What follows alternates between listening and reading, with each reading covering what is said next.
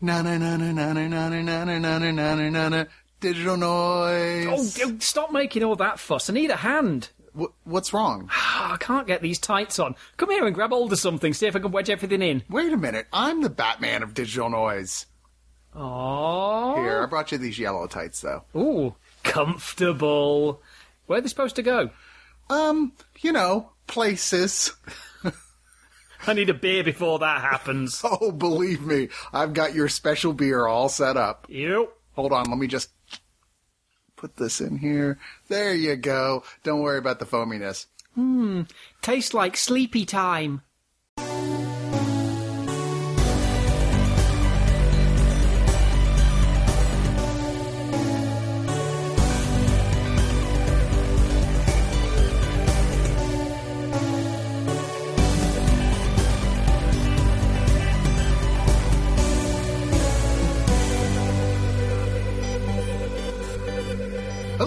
And welcome to Digital Noise episode Murmur.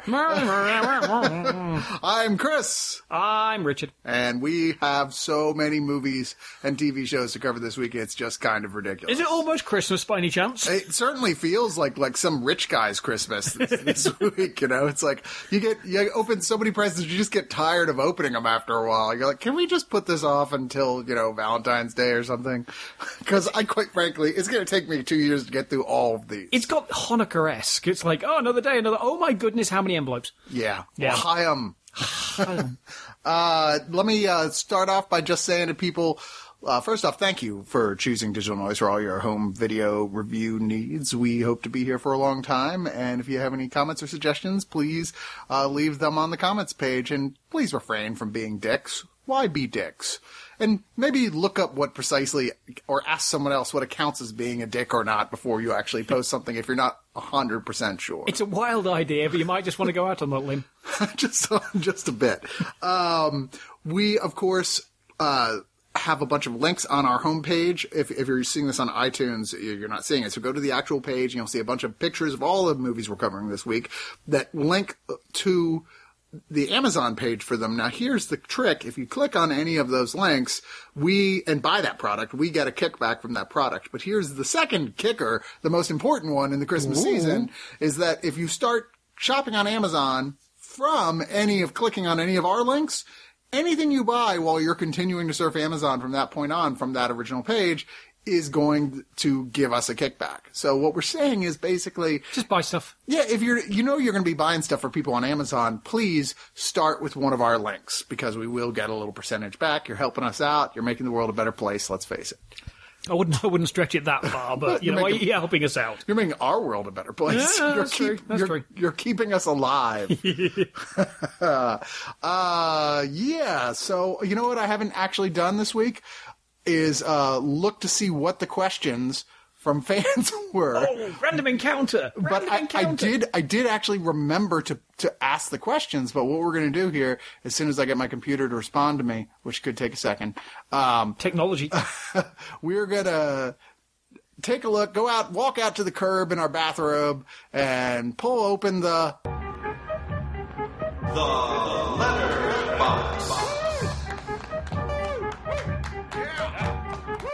got mail. Thank you, Torgo. That was very kind of you to give the little introduction thing there.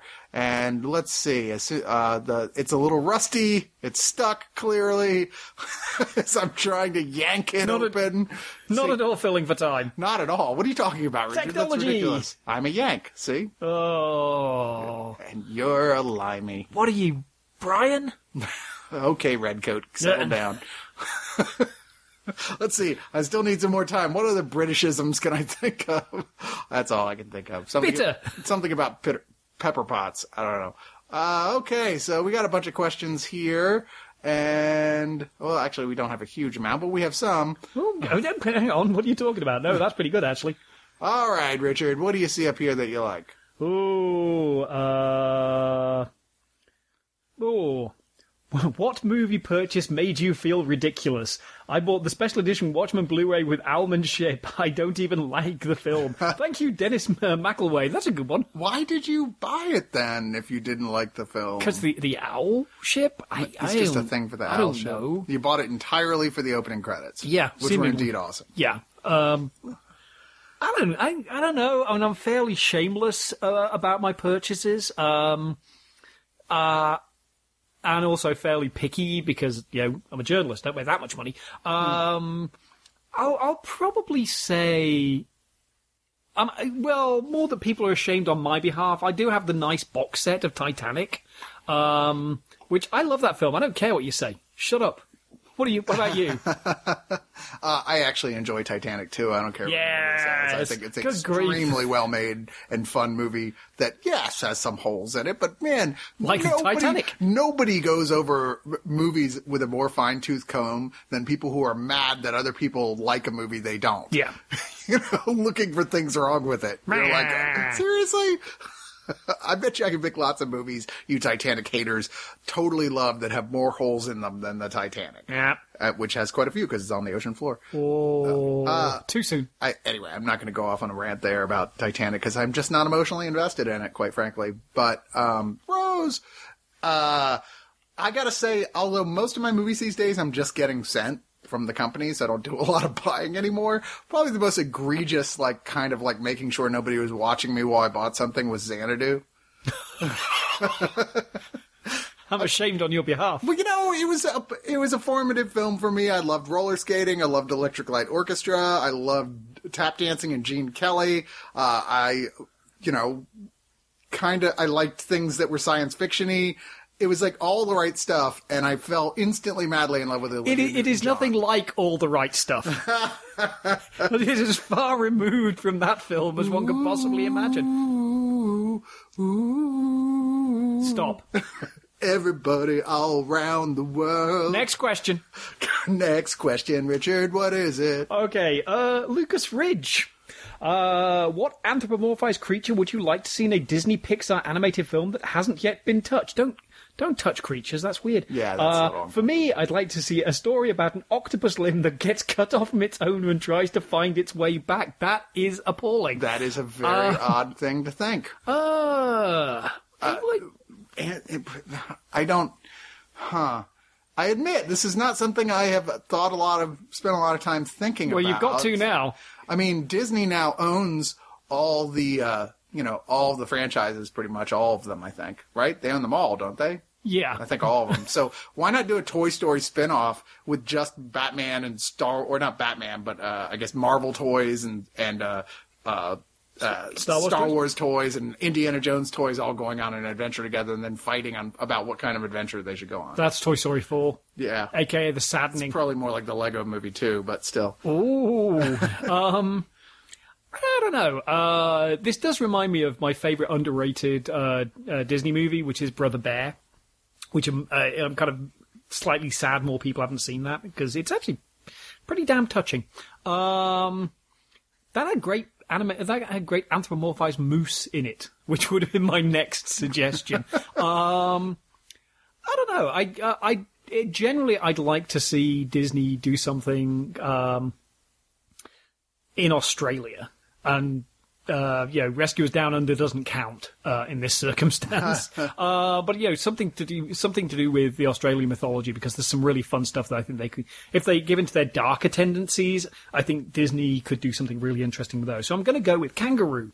Our old Spill compatriot C. Robert Cargill actually wrote a book called Queen of uh, Dark Shadows. I think that's what it's called, right? Is it Queen of the Dark Shadows? Queen of the Long Oh no, um, uh, Queen of Dark Things. Dark Things. Sorry, yeah, I was getting mixed up with British. Te- or No, you're getting uh, mixed up with his first, American first television, book, which is, uh, which is uh, Dreams and Shadows. Dreams and Shadows. Yes, uh, but the second book takes place largely in the Australian outback back and deals heavily with like the mythology of that. It's actually pretty interesting. It's a really good book. yeah, he was saying is you know, as far as I know, it's one of the only books I've ever read that does deal with that mythology. So There are others, but it's one of the very few American ones. Uh, Neil Gaiman touches on some of that stuff in some of his in some of his work. So Hmm. as yeah, you would imagine. yeah.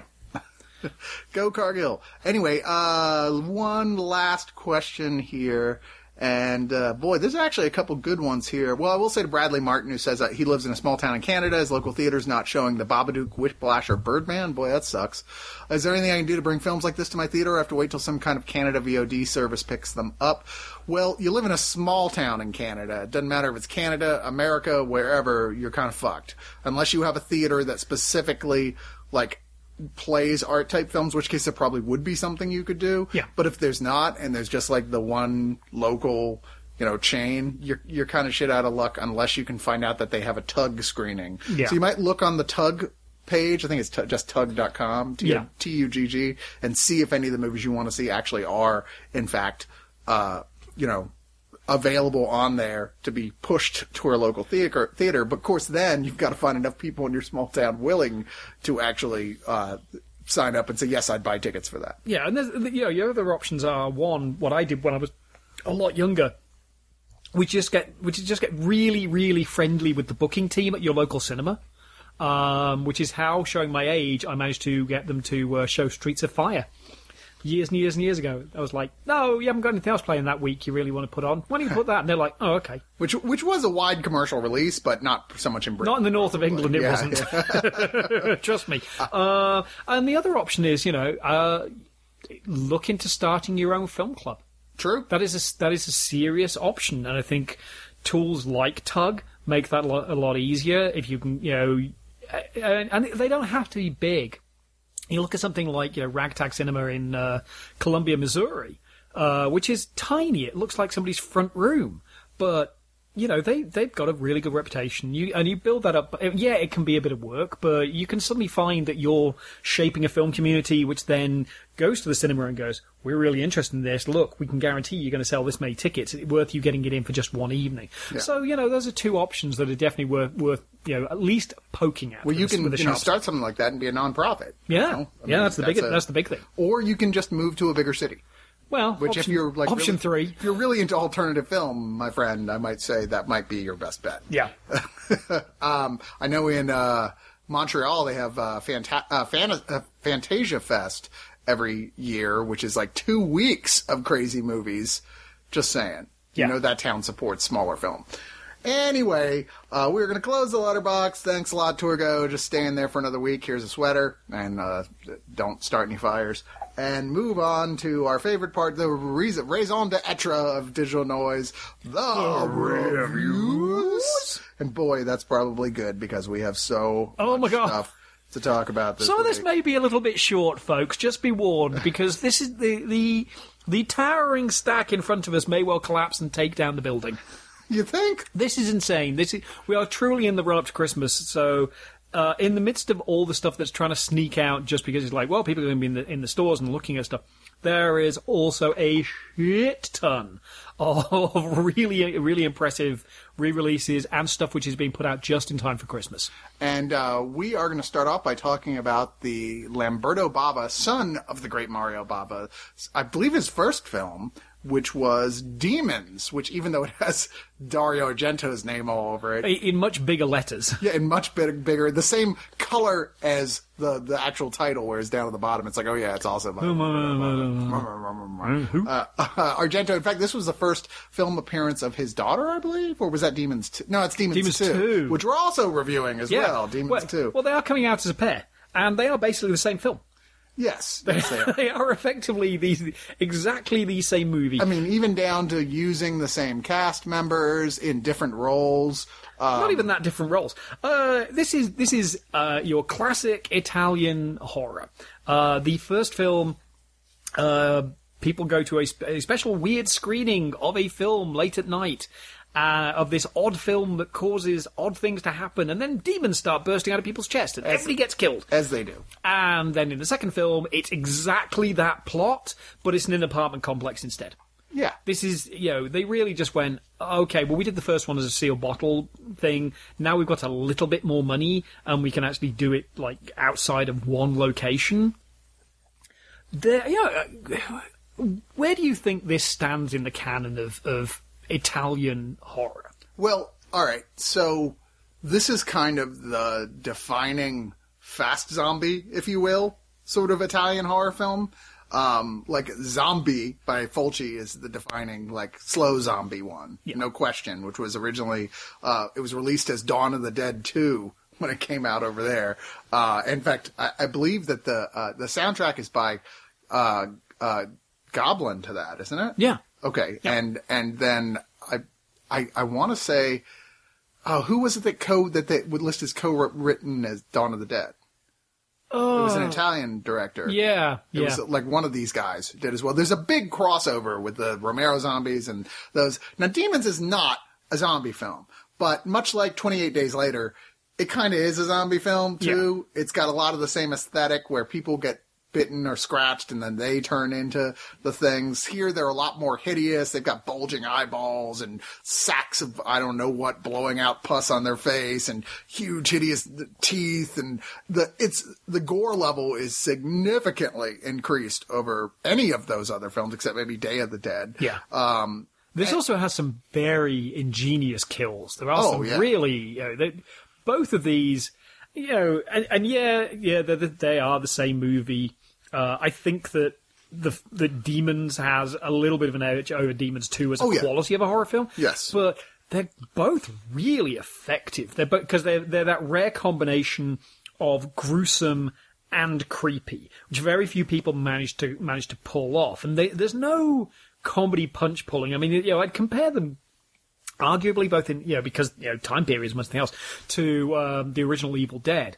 And even that first one, which is a more straightforward horror movie than the sequels, that has a few moments where it's clear they're having some fun. This isn't. This is gruesome, and it, it's all the more effective for it. Yeah, very true. Um, and they also have this, they have the color scheme of Italian horror where Yeah. it's like everything's very bright colored and swaths of lighting that changes in bright colors when something scary starts to happen. I mean, it's very, it's Argento-ish Yeah. in that sense, to be sure. I mean, the Bava was basically like, it, it feels like, like Poltergeist in the sense of like, yeah, Tobe Hooper's directing it, but Spielberg's standing behind him the entire time. uh, this feels kind of like in that same uh, way.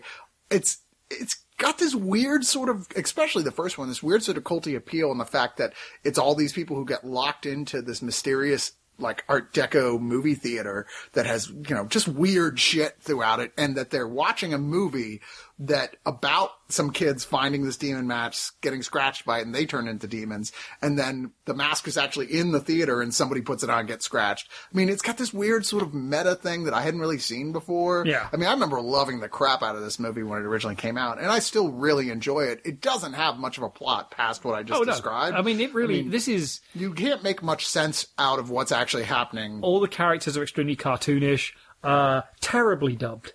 Oh yeah, Appall. The the this is a, a an Italian horror movie made for the American market. yeah. Very clear. Well, yeah. I mean, And no it other has, reason, you know- the soundtrack is like Billy Idol, except Motley Crue, Oh, yeah. Rick Springfield, Great soundtrack. Saxon. Great, great 80s metal soundtrack. I mean, it's, uh, and then this, you know, creepy, typical uh, Italian electronica score going in the background as well. Some really great imagery, some really great kills. If you, if you are a fan of, of Italian horror, you probably already know this one, with the odds of this having Yeah. slipped past you. Um, I think in the zombie fixation of, of the past few years and those ones being canonized and people looking more at things like Suspiria, and Phenomena, which has now had this like really big resurgence. Yeah, you know, which is kind of a weird one too. That's suddenly like the one people go, "Oh, that was one of the great ones." Like, really weird. Um, Well, this has kind of been a bit overshadowed, uh, but this is a really, really solid re-release. And uh, uh, you know, Yeah. uh, if you don't have either of these, I think the and you like Italian horror, then this is an absolutely you know stellar opportunity to pick them up in a good in a good edition. Yeah, and let me say, Demons 2, first screen appearance of Asia Argento, and also maybe the only time she doesn't take her clothes off because she's 10 years old here. Um, borderline though with her dad. You know, Uh, that is a uh, that is a strange relationship that I don't feel we need to go into. no, and then uh, this one apparently they decided, oh, no more heavy metal. Instead, we're going to do new wave. So it's all Gene loves Jezebel and Fields of the Nephilim and Love and Rockets and Peter Murphy and Dead Can Dance. Well, and, and this is late enough that it's not even new wave. I mean, you really are heading into into actual European goth at this point. Yeah. Uh, you know, particularly with with the Neffs. Uh, you know, Pete Murphy. You know, uh, uh, you know, and the cult at that point where they'd actually stopped being goth and were now just becoming like, you know. Weird Native American rock, which was one of the weirdest things possible for a bunch of short blokes from Leeds. Yes. Uh, I actually think the soundtrack serves it better in the second one than it does in the first one. Yeah. But a- anyway, that's partially because of my own preferences for music. But anyway, I thoroughly recommend both these films for horror fans. If you're one of those people who've seen a few Italian films and went, they're pretty, but they're too slow for me. This one, these are not slow. No, no, no, no, no. Right from the get go, it gets pretty fucking gory and doesn't let up. All right, well, let's move on to something more recent, not a re release, and that is SOB Summer of Blood. Blood.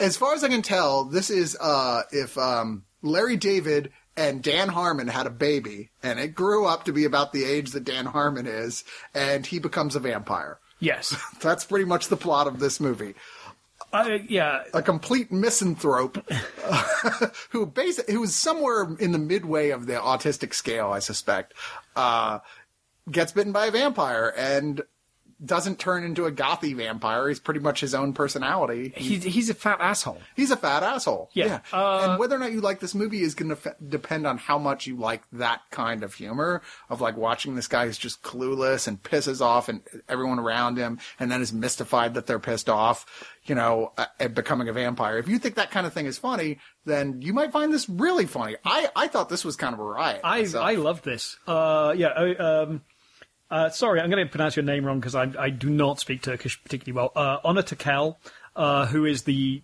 writer, director, and star of this, has the balls to make himself really a quite incredibly unpleasant character, and not in a kind of like I'm malicious evil. He's just like such a douchebag. You just Yeah. want to punch him. He you know, completely fails in his relationships. He kind of passes as a hipster uh, amongst other hipsters, but purely because they mistake him being just lazy and shiftless and schlubby for him being alternative. Right. So, that, and there's actually a couple of beautiful moments there where they, where he runs into a couple of uh, uh, obvious hipsters, and they're just like one of us, and he's like, no, he's just a scumbag. um, and you know, the first half hour is really his misadventures in dating. Right. And then he gets bitten by a vampire and he develops the vampire sensuality, but he's still this complete prick. Yeah, well, it's sort of like he has the ability of hypnotism, more Yeah. or less. And anyone, like, you know, that's the one more romantic aspect of vampires that carries over here is they Yeah. hypnotize people. And then you go, well, if it, you know that hypnosis is not actually that romantic, as is shown by the fact that this guy's a dick who just goes out on terrible Tinder dates and then just you know just bites the woman and goes, "Oh, now you're under my power and you must sleep with me." Yeah. And there's you know this great line at one point. He just goes, "It's amazing what you can do with a five and a half inch penis." and it's like that. That I, I didn't think this was so much you know, Larry David esque. I you know this feels like a Portlandia sketch in Right. a lot of ways. It just- does. you know, just that kind of like very laid back. Uh, you know, it's a really tight, smart little script uh, that focuses on on this complete dick, but you kind of like really want to see how dickish he can be. Yeah. Yeah, I- And you never really root for him No. to get better. I mean, it's not like a lot of films where you start feeling bad for him. You don't really. Because he was a prick as a human, he did a prick as a vampire, which is really, Yeah. really kind of fun way to do it. Even though he does go through a, certainly has a, uh, you know, ultimately it is about some degree of redemption for this character. Um, it's such a half-assed, wishy-washy sort of redemption. Yeah. It's the exact kind of redemption he might go through where he went from still a prick, but at least a prick who knows how to not infuriate absolutely everyone around him anymore. Um, there's a hysterical conversation here with him with all his succubi lying around where they're just kind of talking and they, you know, they'll ask him, they, they, they're not completely under his power, you know, per se, but they're questioning whether or not him having like group sex with them all is sexist or not. like, yeah, it's a little bit misogynistic. It's like, he's like, oh, let's just do it anyway. It's like, yeah, yeah. I, I was not expecting anything from this. I hadn't heard anything about it. Uh, it is very low key, but I really enjoyed it. Yeah. Almost much to my my uh, my disappointment in myself because it is about a really horrible character. But it, you know, you, it never lets up. It never goes. No, he's actually okay. It's like, no, God, he's the kind of person who would he wouldn't make enemies. He'd just alienate all his friends by being such a lazy bastard. Right. That very very true. Uh, and I do recommend this. Like I said, if you're you're a fan of that type of humor, I think you might actually like it. I know some people hated it. Yeah. Because if you're somebody you can't you don't like movies where the protagonist is thoroughly unlikable, generally speaking, this is not the movie for you. Speaking of, of movies where all the protagonists are quite unlikable, yes. The Damned. But you know, I like IFC Midnight. Let me Yeah. just say that. They're like you never know what you're going to get, and not everything is a winner. I mean, certainly. In fact, if there was any company that I wish I could go work as the guy who went to like festivals and picked out films for them, it'd probably be them because they'll take chances on really weird stuff. Uh, they don't. It seems like there's nobody at a second level deciding whether or not something's good enough Yeah. for them or not. You know they, I they mean? picked up Proxy, which which, which I loved, Right. Glacier, which is one of my favorite monster movies of the past couple of years. Uh, you know, but they also picked this up, which at one point went by the much t- better title of Gallows Hill. Yeah, The uh, Damned which would be the best thing about it. The Damned is about the most generic title you could come up with uh, for one of these type, or for any movie or or band. Don't call yourself The Damned because there already was one. Yep. Don't name your book that. Don't name your car that. Don't name your pet it's that. taken, it's it's been done.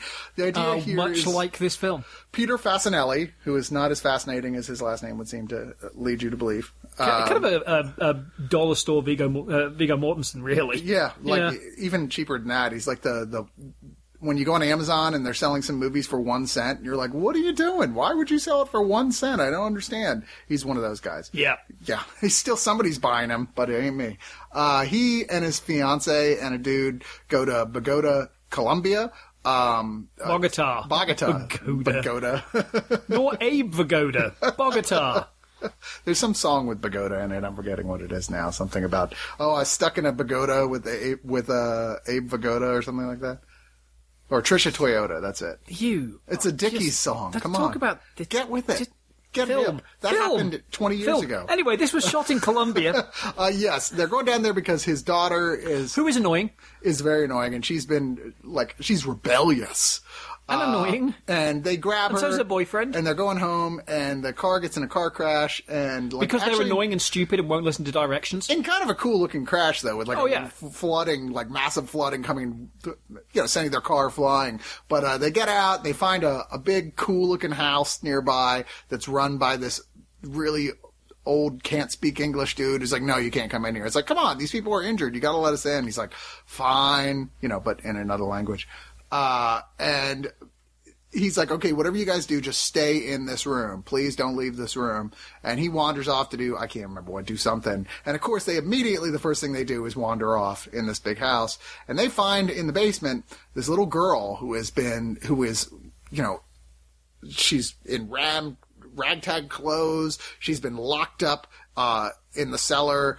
There's like cockroaches everywhere, and they're like, "Oh my god, this is horrible!" And then you know they let her out, and the guy's like, "Oh, you dumbasses, we're all dead." We're doomed. because she is the damned. She is possessed by a witch. Yes. And this makes her the only thing with any personality or any really interesting character, defining character traits uh, at all.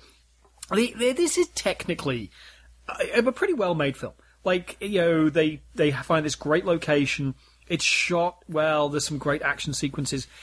Every single character in this is boring and annoying. Yep. This is one of the I, whether it was just a matter of the director just kind of got them all to play it low key, apart from odd moments where they're really ridiculously over over dramatic, or they're just not that good, or they just didn't gel. Yeah, I, I you need to be able to care about the characters, and particularly don't. in a sealed environment, and you just don't give a shit. Well, shit. I mean, the worst is like, all right, so creepy little girl, right? Like, I like creepy children movies as much as the next horror buff, but she is killed really early on, and the premise from there on is like anybody who kills somebody who's possessed by the witch, ha- there's nothing you can do. You're going to get possessed by the witch. So it turns into a we've got to capture and re-put someone back in this cellar you cannot let them, you cannot kill them because then it'll get away again inside you.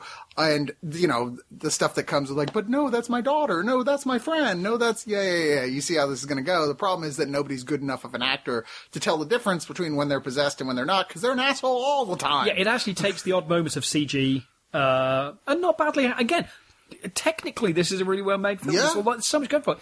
But every single acting decision I'm looking at and just going, I really wish this was somebody, somebody better. I think if you want a kind of a, a, a gothic, uh, creepy, uh, vaguely supernatural drama, you know, which is actually character driven and actually has a decent cast, and you want it to come from IFC, I, I'd go and pick up Haunters instead.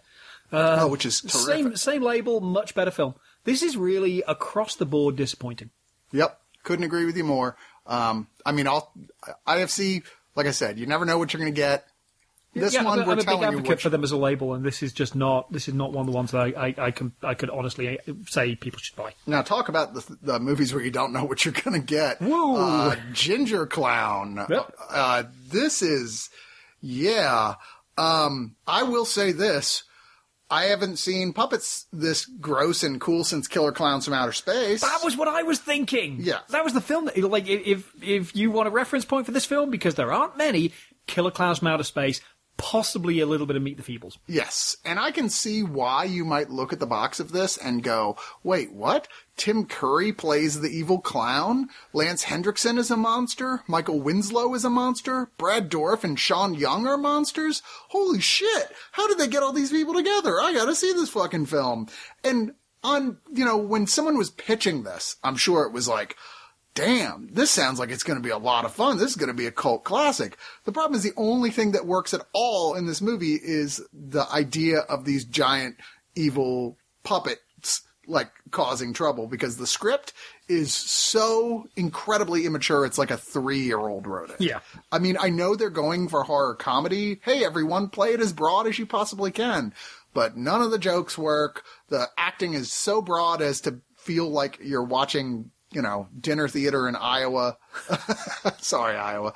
Um, the idea being is that there's this nerdy guy, uh, named Sam, played by Ashley Lloyd, who is more or less threatened by the local frat boys, or not even frat boys, but like sports jocks at his high school, into sneaking into an old amusement park nearby to show his courage so he can get a kiss from the, the hot cheerleader girl Jenny, who's the only sympathetic one out of any of them. She's like, "Oh, you guys are a bunch of dicks," and follows them in there. And then it's their adventures wandering randomly around this admittedly cool-looking uh, abandoned amusement park. I mean, they did a great job with set design and and costumes and everything else. It's just who gives a fuck when the script is this awful?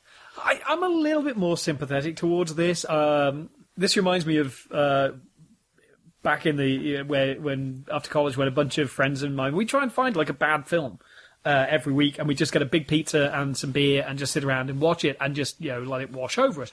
Which was in fact the first time I saw Demons was was in that setting. Right. This kind of like it's it's that this is a really dumb pizza and beer movie. It's not even that it's undemanding. It's you know kind of just you know kind of silly and low key and low budget. Desperately wants to be something like Killer Clowns from Outer Space. Isn't in the same stratosphere, but it's kind of entertaining. It really feels like a bunch of people who ran, who run a haunted house managed to get the money together to make a film, and Yeah. we're like, let's show off what we can do uh, from a kind of a haunted house point of view. Um, yeah, the script is is is dismal, and some of the dialogue is just incoherent. Um, and they didn't need the voice talent that they got by any stretch of the imagination. No. And in fact, I wish it, in place it was slightly better lit um, because then you could actually see what the hell the costumes looked like. Some of the puppets are really great. The uh, the spider, the giant spider that's voiced by Sean Young is actually really, really impressive and fun. Um, yeah, I just really, you know, this could have been a lot better. Yes. Um, it is dumb and low key, um, but you know, I kind of had a soft spot for it because it was it was cheesy as all hell. And as long as you accept that's how that's what it is, and take it on its terms, it's like you know, kind of dopey, kind of daffy. If you see this in a you know three dollar. so that stack of three dollars as, you're exiting Walgreens, uh, yeah, and you're going like, I got twenty. This will pay. The rest of it will pay for the pizza.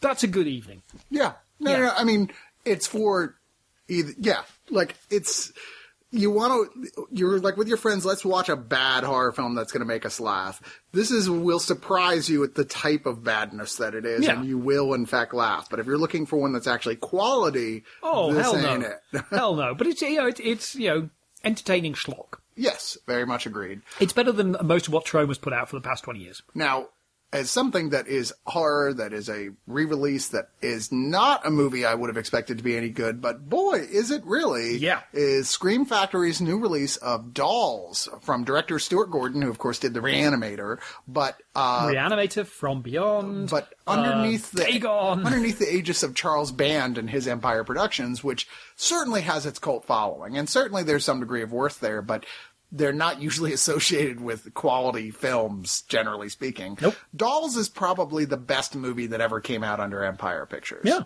I think it's easy to say that. I, I think that it's uh, Stuart Gordon. Uh, I actually got to talk to uh, him recently, and he basically wanted to do a fairy tale. He wanted to do a horror fairy tale, and he said, "You know, fairy tales have always been horrific." So the basic idea is that there's this uh, father who's recently remarried. His wife is appalling, and they're taking uh, his daughter uh, on vacation. They can't stand her. She can't stand them, and the car breaks down outside of this creepy house. Where they where they go to, they're invited in to spend the night by this lovely old couple, and then this couple of punks turn up, and punk girls turn up, um, and this guy in a sports car who thinks he's going to get lucky but doesn't realize the, the punk girls are just trying to steal his money. Um, and they're basically just in this house overnight where there are lots and lots of dolls, and the owners seem really overly attached to the dolls in this kind of very creepy, Oh, oh. unnerving way. Although thoroughly sweet, you've got to Yeah. love like the owners are like like the very very old uh, Guy Rolfe and Hilary Mason, who are both like old school. Um, no, I'm sorry, that's not right. Those are the. Is that right?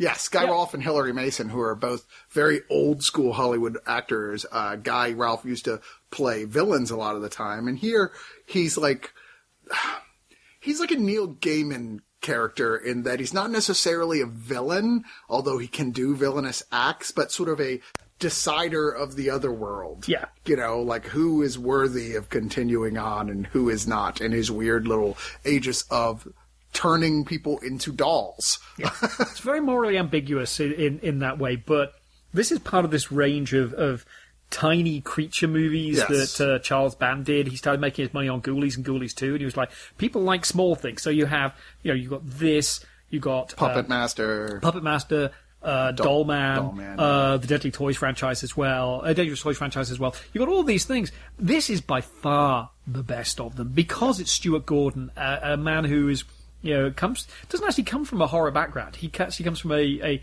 formal theatrical background. He actually his first he, he was the first person to direct a production of sexual perversity in, uh, perversity in Chicago. oh, no kidding. Yeah.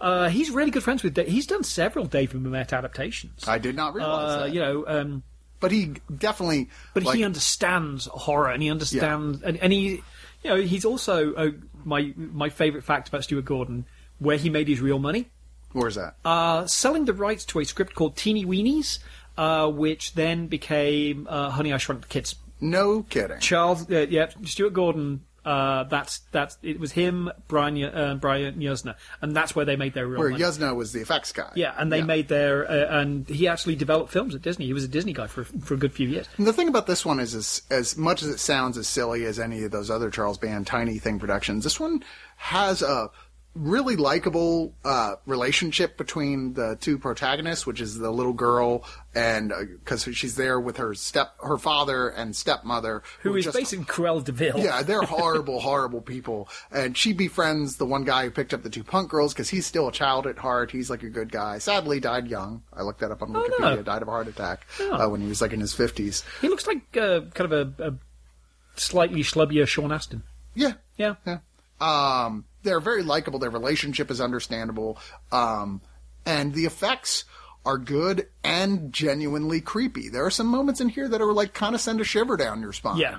There is there is a moment uh, with eyes Yes. that is actually referenced in the original poster art. That when Yes. you see it, it legitimately creepy. Yes. that is a dis- it's a disturbing moment. precisely what I was thinking. Yeah, of. and there's a the, the denouement is, I, I think one of the most underrated underrated effect sequences in uh, 80s American horror.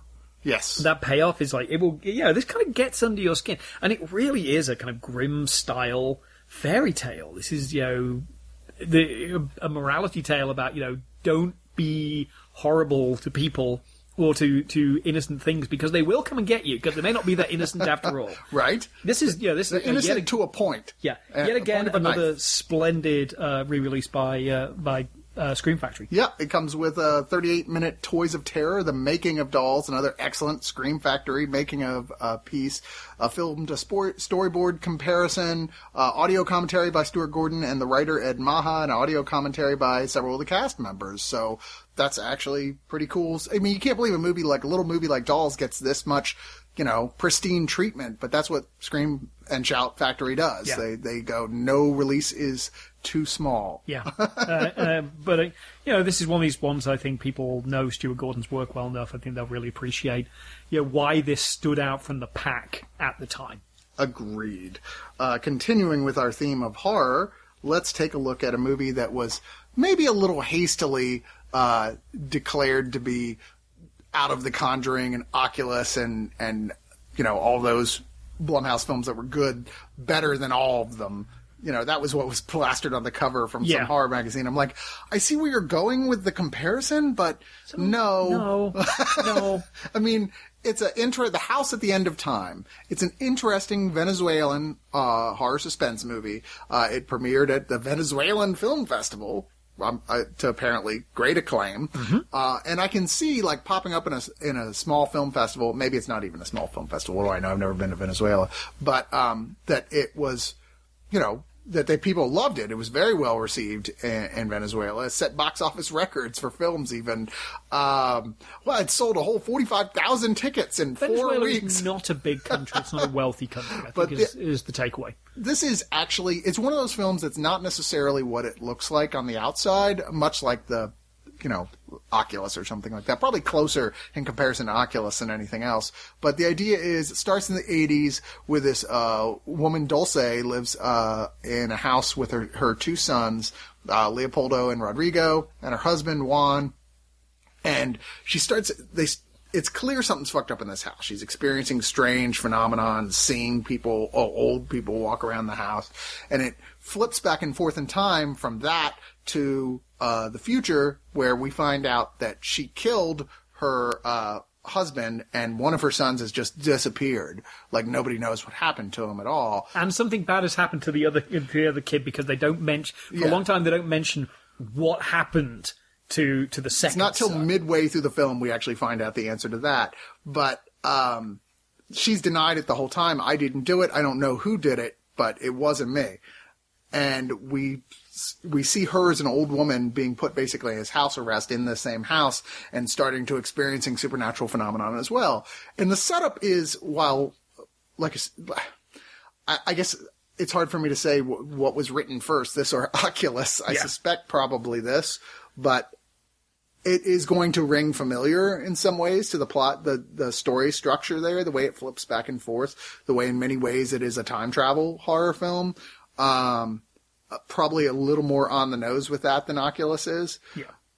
I just think, if anything, the suspense is not as big as they think it is, and the surprises aren't as surprising as they think they are. I I think it's undercut a little bit by the fact that the sequences with the kids, uh, basically, uh, it's like somebody dropped some sequences from Bad News Bears uh, into a, a, a, uh Spanish language gothic horror. True. Um, but the Spanish language gothic horror bits actually are very effective, and uh, mainly that's carried by the fact that um, uh, Ruddy Rodriguez as uh, Dulce and uh, Gonzalo Cubero as uh, her husband, you know, you get this real sense of a marriage that's falling apart. Uh, and then, you know, in the current in the current day, she's kind of dealing with the fallout or her emotional fallout of that. And most of this is in flashback, but you know, they kind of add this this grittiness, this this kind of adult tone to it that of like you know they, they've got enough going on with the fact they they're pretty much on the verge of divorce. You know they they've got tensions over their kids, uh, and then weird stuff keeps happening around the house, and that I think that worked well. I, I almost wish there was less of the stuff with the kids. Uh, you could edit out some big swathes of that yes. particularly, uh, which would also mean getting rid of some stuff at the end that, eh, the end, I'm, I'm kind of like, I'm okay with. I'm not super down with. It's- and there's definitely a bit that could have been complete. There is a, there is a character, and you'll know when you see it, uh, there is a character and a whole subplot that could easily have been lopped off. Agreed. And it, the film would have been better for it. Well, they're trying to give it these characters, the children specifically, more depth and to give the film a heart. And I think that it just ends up being distracting from the stuff that's supposed to be scary, especially considering that when the whole thing is taken in context, it's not actually a terribly scary movie. Yeah. You know, it's like when you know everything that happened, you're like, oh, well, that wasn't actually Like it was just a matter of misunderstanding the scenario. Yeah. Um, it's an interesting script. Certainly was challenging to write. I'm sure. Yeah. And I think generally speaking, there are good performances in here, and there are some real, like you said, the gothicy horror sequences, like initially, are indeed kind of freaky, but. Uh, there's something to be said for when you like later go back and you take away all the power from anything that was scary earlier. You just remove all the power from it, and then in retrospect, you're like, okay, Yeah. Yeah. I don't know. It's a lesser contribution to kind of the the Spanish language Gothic movement, uh, but it's you know it's still it's still got some some interesting stuff. I, you know, it's not a a first round buy if you're trying to uh, yeah. No, You you wouldn't stick this right next to the Orphanage or Devil's Backbone. Let's put it No, that way. but it's one of those like it'll be on Netflix eventually, is what I'm thinking. Yeah, and I think I think well worth well worth the you know, ninety minutes of your time then. Well, as long as we're uh, starting off with all the horror, I say we continue the trend here and go with Tammy. All yours, buddy. All yours. What, you didn't want to see Tammy? No. You know, as Melissa McCarthy starring f- films go, this is not the worst of them. And I realize, I realize that's faint praise, and I know everybody loves Bridesmaids. Everybody loves Bridesmaids. I don't love Bridesmaids. I'm sorry for that. I didn't think it was funny. I thought it was puerile, and just an, I thought it was taking any given like gross out joke movie that's poorly written and just substituting woman acting horribly for men acting horribly. It didn't work for me. I'm that guy. Yeah. Sorry. I thought Melissa McCarthy was indeed one of the few saving graces of that film. But that being said, I'm not sure that was the stepping stone to a whole series of she's the main star films. Um, probably the best thing I've seen her do is the one with Sandra Bullock, uh, The Heat, which was surprisingly entertaining. I did not expect to like that at all. I was like, this is not half bad. The same can't really said be for, for Tammy, which wants to have it all and and definitely is vying for a female audience. I mean, come on, it stars Susan Sarandon, Allison Janney, Toni Collette, Sandra Oh, Kathy Bates. What audience are they aiming for? Uh, this does seem to be um, gathered from some of the, the finer uh, female character actors on TV from the past few years. I mean, This, is a, this is a solid, solid cast. Do they do anything with it, or or should we just you know just jam our head into a door and smash it on our heads for half an That's hour the thing instead? is, eventually it finds itself in a place that's not too bad. It just getting to there that is such a struggle. Uh, Melissa McCarthy plays the titular character Tammy, who is just a she's just a redneck, just white trash. Better than you know, certainly well-meaning white trash, but white trash nonetheless. She's really kind of stupid, um, and she just she works at a fast food restaurant. Um, she can't keep a job even there. She gets fired, like when we see her first showing up for work because she always shows up late. Um, you know, she hits a car, a deer on her way to the job. I mean, she she life shits on her all the time, and it's partially because she's just not trying real hard either. She gets home to find out that her husband Greg is cheating on her with their neighbor. Um, she goes home to tell her mom, who lives like two houses down or something, uh, that she's going to leave. She's just going to take her grandmother's car and and leave. Fuck it, I'm going to hit the road because this is not working. Grandmother played by Susan Sarandon, which you're like, oh, hold on, maybe this won't be as horrible as I thought it was. uh, Susan Sarandon's character Pearl says, "Okay, you can take my car, but I'm coming with you." So it turns into this really irritating road trip film. As these two basically That's rednecks, the worst pitch, the worst elevator pitch ever. Yeah. Imagine a really irritating road movie. uh, just a lot of really fall flat on its face jokes as these two who don't really get along slowly start getting along and they're both meeting guys on the road that maybe there'll be a love connection, maybe there won't. And honestly, none of it works at all until the third act when they end up hanging out with a bunch of lesbians. I don't know what to tell you other than that. Like, there's it, suddenly it turns into this really kind of charming liberal comedy that is like, oh, well, why wasn't the rest of the movie like this? Because the last third has got some genuinely funny bits and it's got some genuinely heartwarming bits in it. And then, but I can't imagine most people would sit through the first two thirds of this movie to get there. I don't know. Um, I I think that th- I'm not alone in saying this was wildly uneven. I think most of the the the press out there was pretty much right on the same page. You've also got Dan Aykroyd. Gary Cole has a very good, ro- a very nice role in here as Pearl's love interest. Aw. You know, yeah. Why don't you come on Saturday? Oh, It'll take that long. Uh, Mark Duplass has a nice role in here. I mean, there's some good people in this movie. It's just another Melissa McCarthy vehicle that feels only half baked and not completely thought out. Yeah. Like shout out a first draft script and no, everyone's like, we gotta put this out because we don't know how much longer people are going to keep paying to see Melissa, Melissa McCarthy movies. So and this it sounds like this is going to be a movie that will decrease the length of time people will want to watch Melissa McCarthy I, movies I suspect that's true as well. And, you know, this comes with an extended cut. because the world cried out for that. Yeah, it's a 101 minute cut instead of the 97 minute theatrical cut. Ugh. Uh, there's uh something called Tammy's Road Trip Checklist for five minutes. Uh, five minutes of deleted scenes. Six So minutes. they could have made this 106 minutes. Oh, if you're going to do that, just go all in. Yeah, right. Just fuck it. Throw everything in there. Six minutes of alternate takes. Three minutes of gag reel. Uh, okay. It's forgettable. What can I tell you? Maybe horror is a strong way of describing this, but uh, near horrible Oh, would be accurate. anyway, let's.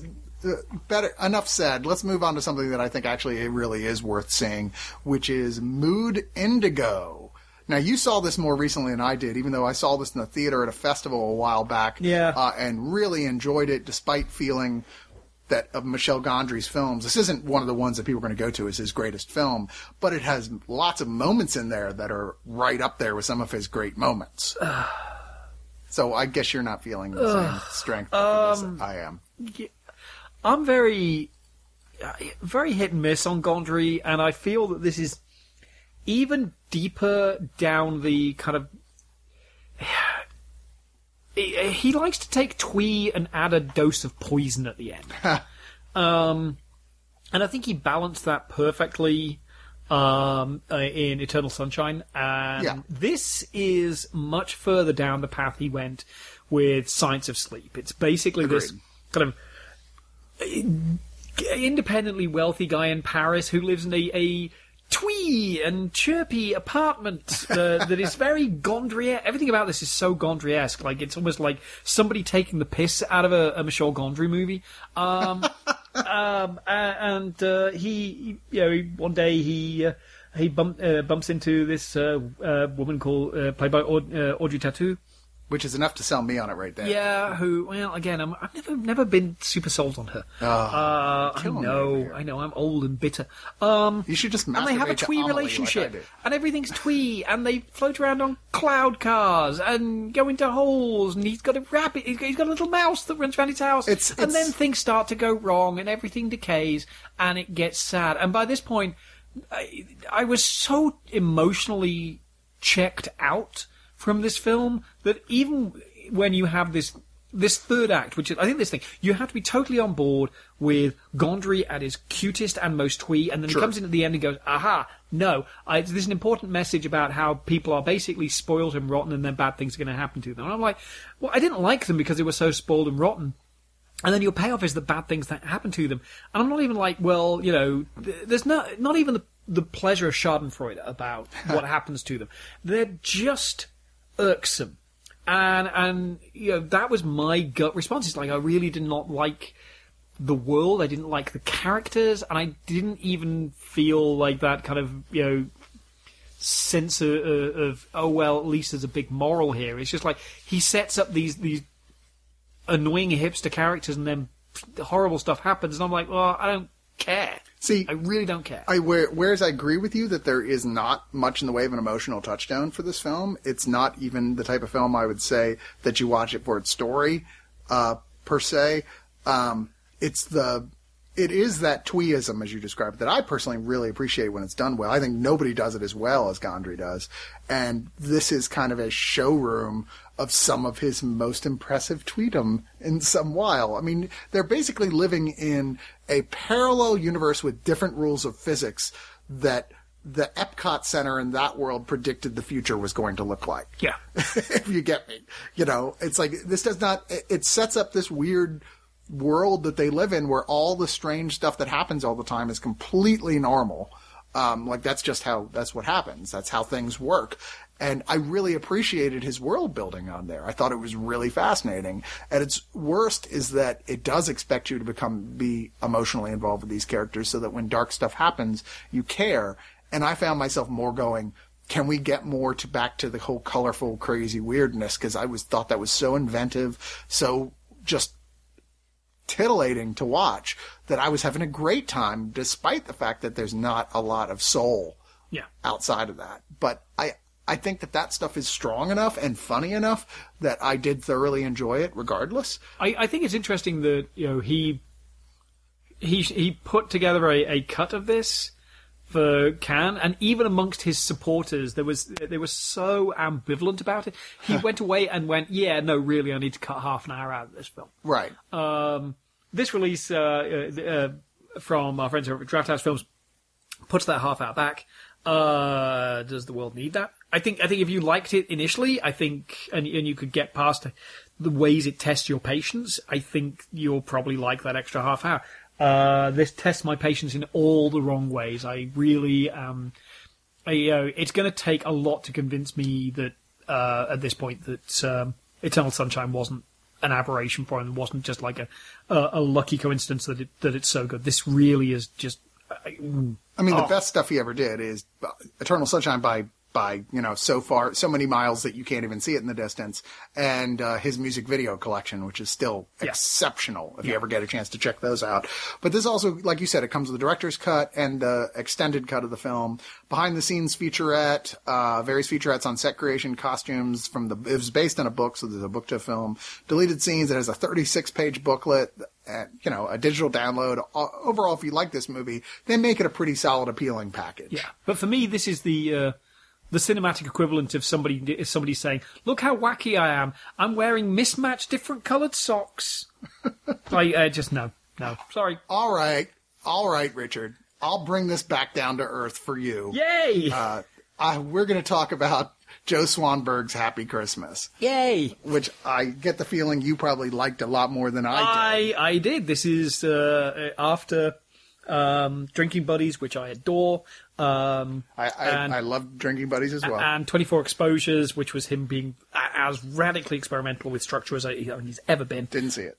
Uh, this is a return to classic indie relationship, uh, heavily improvised uh, Swanberg. Uh, this is very much something like, like something like uh, Nights and Weekends. And this is Joe. You know, he's made films very much about where he is in his life, and this is clearly about Joe as a guy who is, you know, got a little bit of success as a, a filmmaker, not huge, but you know, he's doing okay. He now does this for a living. Uh, is a father. You know, his son, his infant son, appears as the character's son in this. You know, he lives in Chicago like the character. I mean, he's basically playing himself with Melanie Lynskey as a fictionalized version of his wife, um, and uh, his sister comes to stay with them for a while. Uh, uh, played by Anna Kendrick.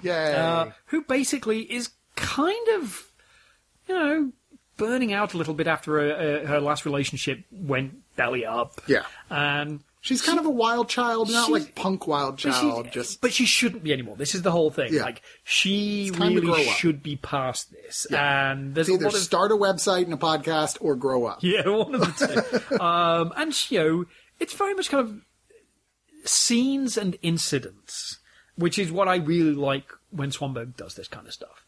Uh, I could find, I know a lot of people find his work very grating.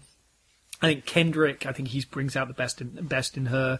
Uh, I think Lynskey again, you know, this this improvised environment, I think is is great for her. Poor Lynskey. She like you know you look back at like Kate Winslet and her both getting their debut film Yeah. with Peter Jackson. Hey, she made. She's probably still pulling in some pretty good money off that uh, uh, two and a half. Uh, those two and a half men residuals from uh, the, the constant repeats. Oh, was she on Two and a Half Men? Yeah, she was the uh, the crazy love interest in uh, the first like three or four seasons. Yeah, I don't watch that show. It was a terrible show, but she was in it. Um, yeah, I, you know, I, I, and I, you know, at this point, you either like Swanberg or you don't. I think this is an evolution for him, uh, you know, purely because, you know, this is about him talking about being a little bit more mature.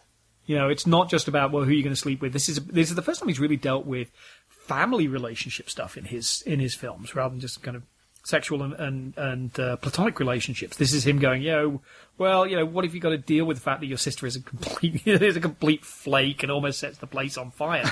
you know, it, it very low key. Uh, I don't think anybody does this quite as well. I think he, he makes low key and lo fi look effortless. That's what I really love about his work. That a lot of people could just go, oh, let's just stick a camera in a corner and you know have a boom and and you're not going to catch anything. You're not going to catch any good good acting. You're not going to catch the sound. It's not going to be well shot. But I think he he makes it look so easy. It's like mid '90s Woody Allen when Woody Allen was like really pushing what he was because people are expecting kind of formal and stylized Sure. and this kind of hyper-cut version of what he did. And Woody Allen goes, no, I'm going to do these long takes and I'm going to experiment with handheld stuff. But he's such a good director you can, that he can get away with that. I think Swanberg does this. Uh, you know, it's, As- it's as not as big a scale as yeah, it's not a bigger scale as um, um, Drinking Buddies, but I, I, Yeah. you know, I really thought this was a, a, a, an excellent uh, addition to his work. Well, Drinking Buddies was a rare Swanberg film that it actually was pushing towards a wider release. Yeah. It was certainly going for a more commercial feel to it. It's more of a traditional romantic comedy in a lot of ways, but with more naturalistic Joe Swan, Swanberg twists to it. And it actually felt like it had more of a plot than a lot of his other films do. I think like he evolved out of the the mumblecore movement, and I think now his films are like sort of where Lars von Trier was with Dogville, with Dogma '95, where it's no longer sticking by the rules of that movement, but you can see how all the strings are still attached, how there's still like the resin of it all over it. Yeah. because this is as a writer a film where nothing really happens. It's about some people who are mildly interesting people that are incredibly well performed and v- made very likable by the actors playing the roles. Although I still think Swanberg has some a little ways to go himself as an actor, especially when he's up against Kendrick and Lynskey, what have you, and even Lena Dunham in a small appearance in here, who's kind of funny. Uh, Le- Lena Dunham, who I here I think embraces the fact that you know her character is supposed to be quite awful. Yeah, she It, just it walks goes back to that girls' question of whether actually you know her character in Girls is actually the villain of the show rather than the protagonist. she just walks around looking at little girls' vaginas the whole movie. yeah, she she she really she she plays this the, the character who you know it there's- initially seems like oh she's you know free spirited, but then she she just doesn't really get her head round that there are consequences. Yes. and she's kind of the, the little devil in Anna, Kendrick's ear for a lot of the, a lot of it. No, I, I like this a lot. I mean, again, this is not for a mass audience, but No. you know, I you know, I think you know it's it's a really you know really interesting to see Joe Swanberg mature. Um, and I always want to see what he's going to do next because it's going to be compl- something completely different to this. Whatever it is, it's going to be like you know Well, that's a- Swanberg shoots in a different direction. it's very it's been kind of crazy watching him explore being this indie director that actors want to work with who still gets to do whatever the hell he feels like doing. I can't say I'm the world's biggest fan of his his style of writing. Still, I like to have I, I feel like he I feel like he knows how to write characters. He doesn't know how to write a story. Yeah. Like he just never figured it out. But I, I think he really feels that, you know, I, I think it's a philosophical thing for him that story comes from character. Yeah. And you let the characters drive that. And I think that, you know, the the end of this is, is final proof of that, that it's, it's, a, it's not about a thing happening. It's about how people respond. There's this moment, which I thought was beautiful. It, it, it's all tiny and beautifully observed. And I, I like the fact that he doesn't feel like he's got to put a script in there. You know, it, it feels much more naturalistic. And I, I, you know, and I really like that. That's where we differ, I guess, ultimately, because at the end I was Oh, like, it's- seriously? yeah, this is purely about the philosophy of, of, of, of narrative, and I, I, I, you know, I just like what Joe's doing at the moment.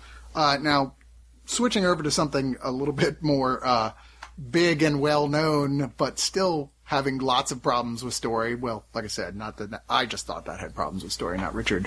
But we are going to talk about the new Clint Eastwood film, Jersey Boys, which I got to say, Clint Eastwood, I know you're getting old, but what happened to you lately? You used to be the guy that every movie you put out, you could count on at least being something you're going to talk about for a while after. Lately, his films have been ones I can't remember that I saw. I'm like, like a week later, I'm like, oh yeah, I did see that. I guess. Shit, what was that about? Um, Jersey Boys is an adaptation of an extremely popular musical, Tony Award winning musical the same name, that's about the musical group The Four Seasons. And of course, The Four Seasons were one of the you know, I mean, let's face it, like the defining boy band, doo wop band of their era in the 1950s, Frankie Valli, the lead of it, and it's really about Frankie Valli. Uh, and I guess one of the things that, that right from the beginning I thought made this a little awkward was that nobody here is really actors that you recognize at all, and nobody here are actors that I particularly felt were that good in their roles either. Uh, John Lloyd Young, who I'm not familiar with, Nope. uh, plays Frankie Valli, and I guess he, on the whole, does a. Okay, I mean, he's Clint Eastwood got the actors from the musical to come on to this, and he was indeed the guy who uh, won a Tony Award for Best act, Leading Actor in a Musical. But as has been seen time and time again, theater acting doesn't necessarily translate to film acting. It's Yeah. a different type of skill, and I think this movie is like the proof that's in the pudding that that doesn't always work that transfer because this movie. I, I guess partially it's like we've seen so many rock biofilms that much more interesting things happen to the people in them that when nothing that interesting is going on with these people, you're at the end you're like, why did you make a movie out of that? Yeah. You know why? Because it was a really popular musical. Because the movie, the musical is almost entirely musical numbers. You know, big, explosive on stage with like stuff moving around. Wow! Gee whiz, musical numbers. This is a movie, doesn't have as many musical numbers, and consequently, and th- those that they are, you're like, oh yeah, I remember that song. But you're just not that impressed by them. Yeah. It doesn't have that force that propels the stage musical. Yeah, I mean, it always seems like he wasn't prepared to embrace the fact that this is a musical. Yeah. You know, that there is, I mean, but it, and it's kind of, you know, this, the weird thing is that unlike a lot of uh, a lot of these other shows, like uh, you know, Buddy Holly the musical, which are about personal tragedies, this is actually a mob drama dressed up as a musical, Yeah. which is kind of one of those weird things. Uh, you know, the, the truth about you know about the Four Seasons, you know, that there is this you know mob plot going on in the background. Uh, yeah, I mean, I'm not altogether sold on this. I like the fact that Clint Eastwood is still going out and making movies. You know that he's still daring to do something. Yeah. Uh, that, yeah, that which is admirable. Uh, it, and it's interesting. It's kind of making people go back and look at stuff earlier in his canon. Uh, you know, people are suddenly realizing like, oh, White Hunter Black Heart was really, really good, and it does make me wonder whether you know we get a little bit of time to let something like this settle in. You know, it will improve with time, which is really what happens with Clint Eastwood films. A lot of his stuff, people you know, like all the spaghetti western stuff, people were like, "Ah, it's just a spaghetti western. Who cares?" And then twenty years later, they go, "Oh no, actually, this is really, you know, really well made film." Right. And his early directorial stuff is like people go, "Ah, it's okay," and then they go, oh, "This is Yeah. Play Misty with me? Yeah. Terrific. yeah." And, and, and you kind of, I, I, I do wonder if like whether in five years' time we'll come back and go. Actually, no. This was a little bit better, but at the moment, no. It's it's kind of like it's there and it's not quite sure what it wants to be. I'm not sure I will feel that way. Having, you know, even given, gone back and given a chance to like some of his films that I did not like so much in uh, the past decade, I guess. I was like, no, this is still really mediocre stuff. It's, Yeah. I, I expected something much better from Clint Eastwood. I, th- I think it falls between two stools. You could either do, um, you know, the a, a big adaptation of Jersey Boys and go full out, which would be, uh, I think, would require a visually more stylish director than Eastwood, yeah. or do the you know the Four Seasons story as a much more conventional, uh, you know, biopic. And this doesn't seem to either be, you know, it can't decide which one it wants Yeah. to be to some degree, and it's not the most compelling of situations they find themselves in. Yeah. I mean, it's ma- mainly it's kind of like the problems that arise from Frankie Valli, who just wants to, you know, he's on the path to make it big, and he's actually good at it. He's very driven. He's very like, I get the way the business is supposed to work. I get the right things to do. His biggest problem is that he's got too big of a heart you know, and, and that especially gets in trouble with one of the other members who's a complete, just wants to party and have fun, and he keeps fucking up everything for everyone, and Frankie can't bring himself to say, you need to leave the group because they've been friends since they were kids. That's really the drama that's here, and such as it is, doesn't really propel you through the movie very well. No. Uh, the the funniest thing I thought about this whole movie is that apparently they were really were friends with a young Joe Pesci. Like he was one of their buddies, and he there's an actor playing a young Joe Pesci in this movie. you know, I was like, hey, it's Joe Pesci. Just do I sound like I sing to you? yeah, I can't picture Pesci ever joining the group, but Yep. there you go. Anyway, yeah, another disappointment from Eastwood. I'm sad to say, but I'll I'll, I'll never forget that you made Unforgiven the greatest western of all time. No, it, it is. I just said so. said that about my darling Clementine. No, I said it was one of the greatest. Oh, all right then, Unforgiven on. is the greatest. By the way, I. I think you still have my copy of my No, I've given you back. That's the, I've given Did you? Yeah, Okay. I've given you back today. You son of a bitch. Yeah, just to throw you. Ah. All right, uh, I'm trying to get this organized in terms of like types of things. So, and there's so many movies here. I'm like, I think it's basically impossible. I'm like- just charge on, charge on. scrolling, scrolling, scrolling. Keep that finger scrolling. All right, well, we're gonna move on to documentaries. Yay! That- yes, I'm on topic. With uh, James Cameron's Deep Sea Challenge 3D, not a video game. Nope. Despite the fact that it kind of sounds like one.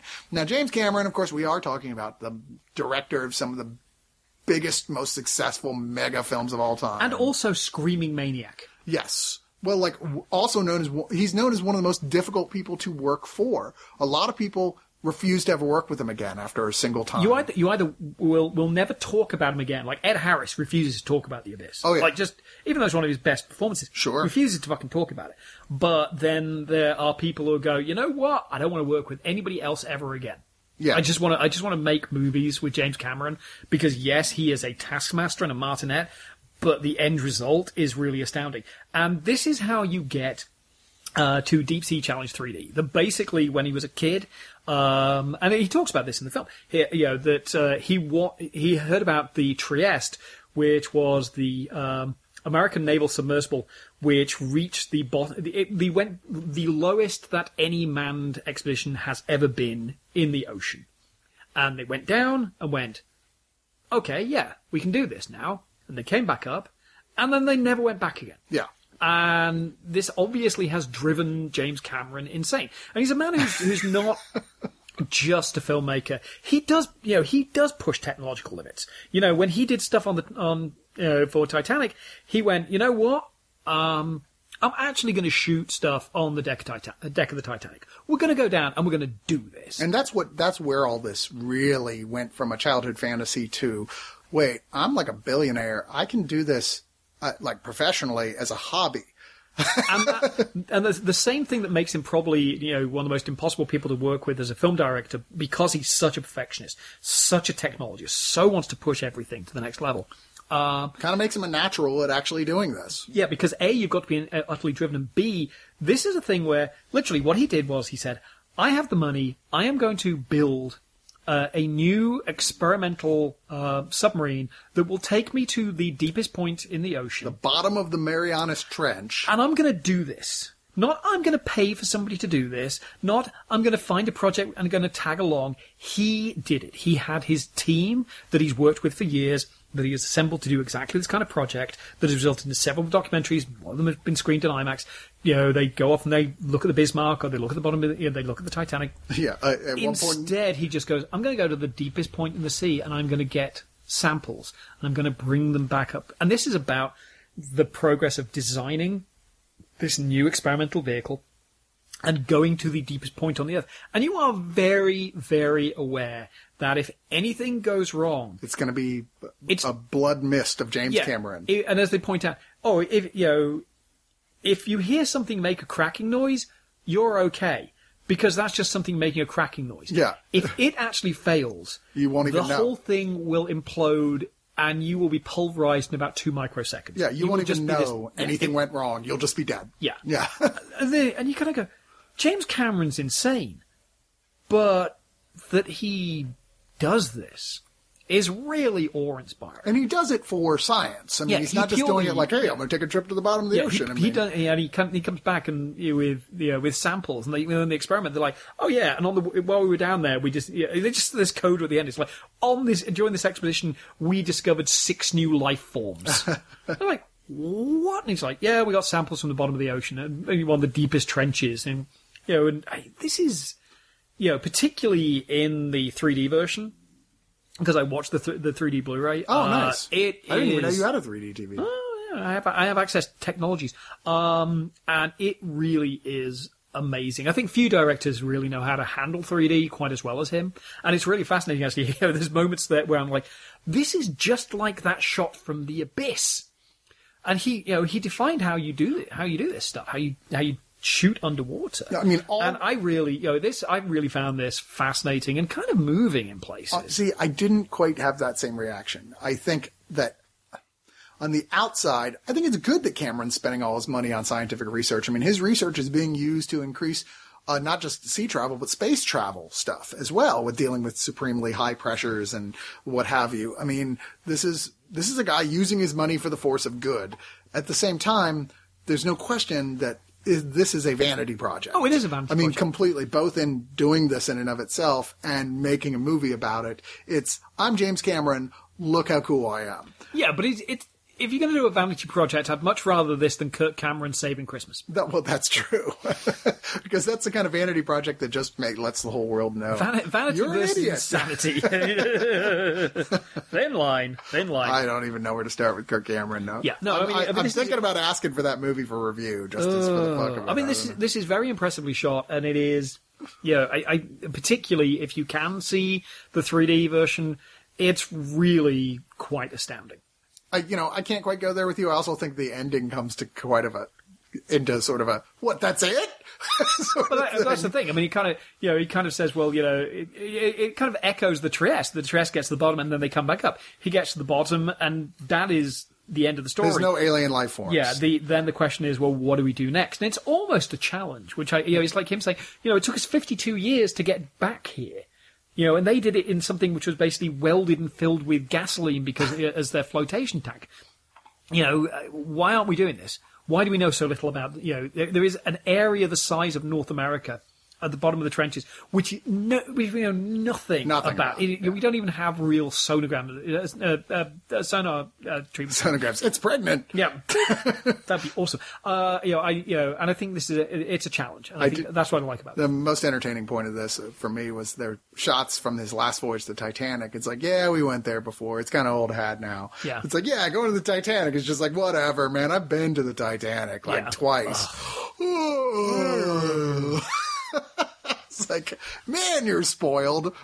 what would it be like for James Cameron? Like the apocalypse happens and Cameron's just a normal guy. Like I want to make a show about that. Yeah, or at least a South Park episode.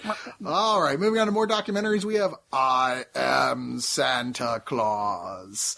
Uh, nothing to do with the Black Sabbath, but um, this, but having to do with uh, somebody who I suspect is a Satanist sometimes, Morgan Spurlock, Yay. who produced this. Because God, I can't stand him. I'm sorry. well, uh, uh, he didn't really produce this. He he acquired and is putting out through his production line. Okay. And they're sticking his, therefore sticking his name producer on. But you can see watching this movie what he found appealing. Um, yeah, it's very Spurlock esque. Yes.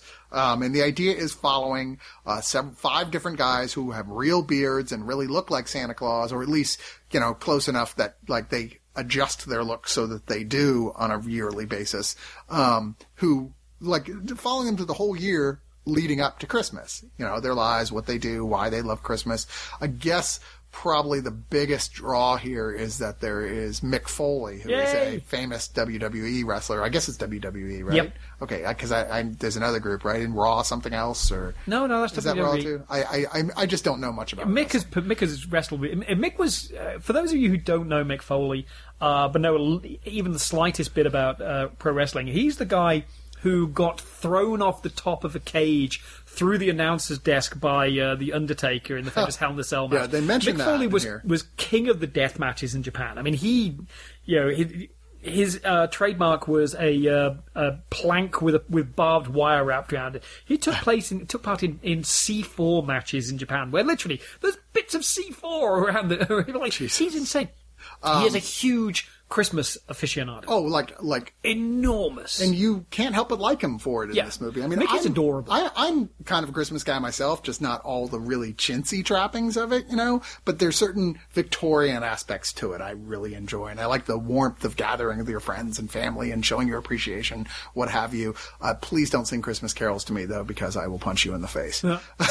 except for except for Jingle Bell Rock, which I still have a strange place in my heart for. but this Um, is this is about five guys who who are Christmas Santa Clauses. Yeah, and it the bulk of the focus is either on Mick Foley or on the one guy who is gay. Yeah. and goes to bear conventions. Yeah, he's a huge hit on the on the bear circuit. Yeah, and I, that's I mean certainly even in the trailers that was the bulk of what they were selling this on, and the movie is so it was so unbalanced towards those two. At points, I was like, let's find out more stuff about those other guys.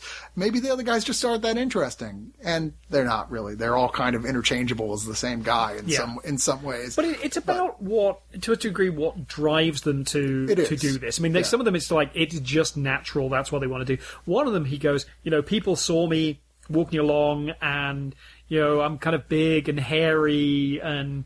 Uh, this huge beard, and they automatically go, "Oh, windowless van." So I just went, "Well, I'm going to dye my beard white, and then I'll be less scary to people because they just have this association with it. Um, but it kind of touches on the politics of the Santa Claus stuff. You know, it's interesting that the you know the the Texas gay Santa Claus is far less controversial in the uh, in, amongst the uh, Santa Claus community than you would have thought. Uh, they are, however, a little bit concerned about the Santa who runs a swingers club. Yes. Yeah, um, I mean, they certainly tried to pick some more extreme examples here on the whole, and good, because otherwise it would have been a boring documentary. And it's not boring. I think if anything it goes on a little too long, perhaps, there's a point you're like, okay, you've already established this stuff, let's move on. Especially with the whole, like, wait, I'm, there's a lot of that whole, like, no, I'm not upset that Santa's gay. I'm upset that that Santa's advertising himself as a Santa and running a swingers club. We get it. Let's Yeah. move on. You're, you're all politically correct, but you're still a little confused about where sex falls into this whole thing Yeah. and Mick Foley, who by far is the standout attraction of this thing, because he is just like a bundle of fun as a personality. And he's lovely as well. I've met Mick a couple of times, and he's just the sweetest, sweetest guy. Yeah, like I said, I don't like saying that I don't watch wrestling is not me saying wrestling is stupid. Thank you very much. But no, there's a lot of wrestlers who are, who are assholes. Mick is just the Well, sweetest, I just, sweetest guy. I know someone's going to take that away from there because that's what a lot of the time wrestling fans, if we say anything other than I love wrestling and I watch it all the time, it means you hate it.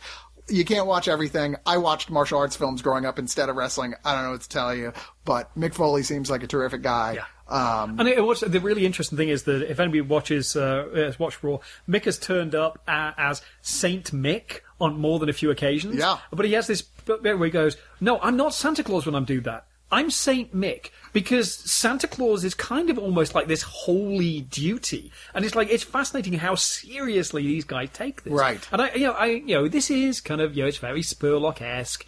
It's kind of cheerful. There's a little bit of tension, but you know, this isn't this isn't Restrepo. This is about guys who are who are Santa Claus, and this is how they make their money for a big chunk of the year. agreed. Um, I really, you know, I, I enjoyed this a lot. It's very sweet. It's, you know, this is, you know, kind of, if you're looking for a Christmas documentary, of which there aren't many, that that aren't ones that make you feel guilty or, you know, aren't really documentaries but lightly veiled religious propaganda, this is pretty much it. And it actually does it rather, rather nicely. Yeah, no, I, I, I tend to agree with you. I think ultimately I'll forget I even saw this six months from now, but it it's charming in, in what it is, and and if no other reason, like wrestling fans might enjoy seeing this to get more of a background on who Mick Foley is, what type of person he is, what he's like with his family. I like that this one I forget which one of them one of the guys is saying you know I was having trouble with the the same guy who dyed his hair found that his personality changed when he did. He's like I was having trouble with anger and kind of being mean but I found that when I'm Santa Claus I am Santa Claus. Yeah. when I, this beard is white even when it's not Christmas time my whole personality changes. I'm a different person. I believe in kindness to strangers and all this stuff. And you're like that's actually kind of fascinating. There's there would be something there's a more even more interesting version of this film in someone's head out there where they get really into the psychology of that and what that means. This isn't that film, it's all surface, but it's a cute, charming surface. Well, away from documentaries for now, anyway, because I save our giveaways for uh, the end.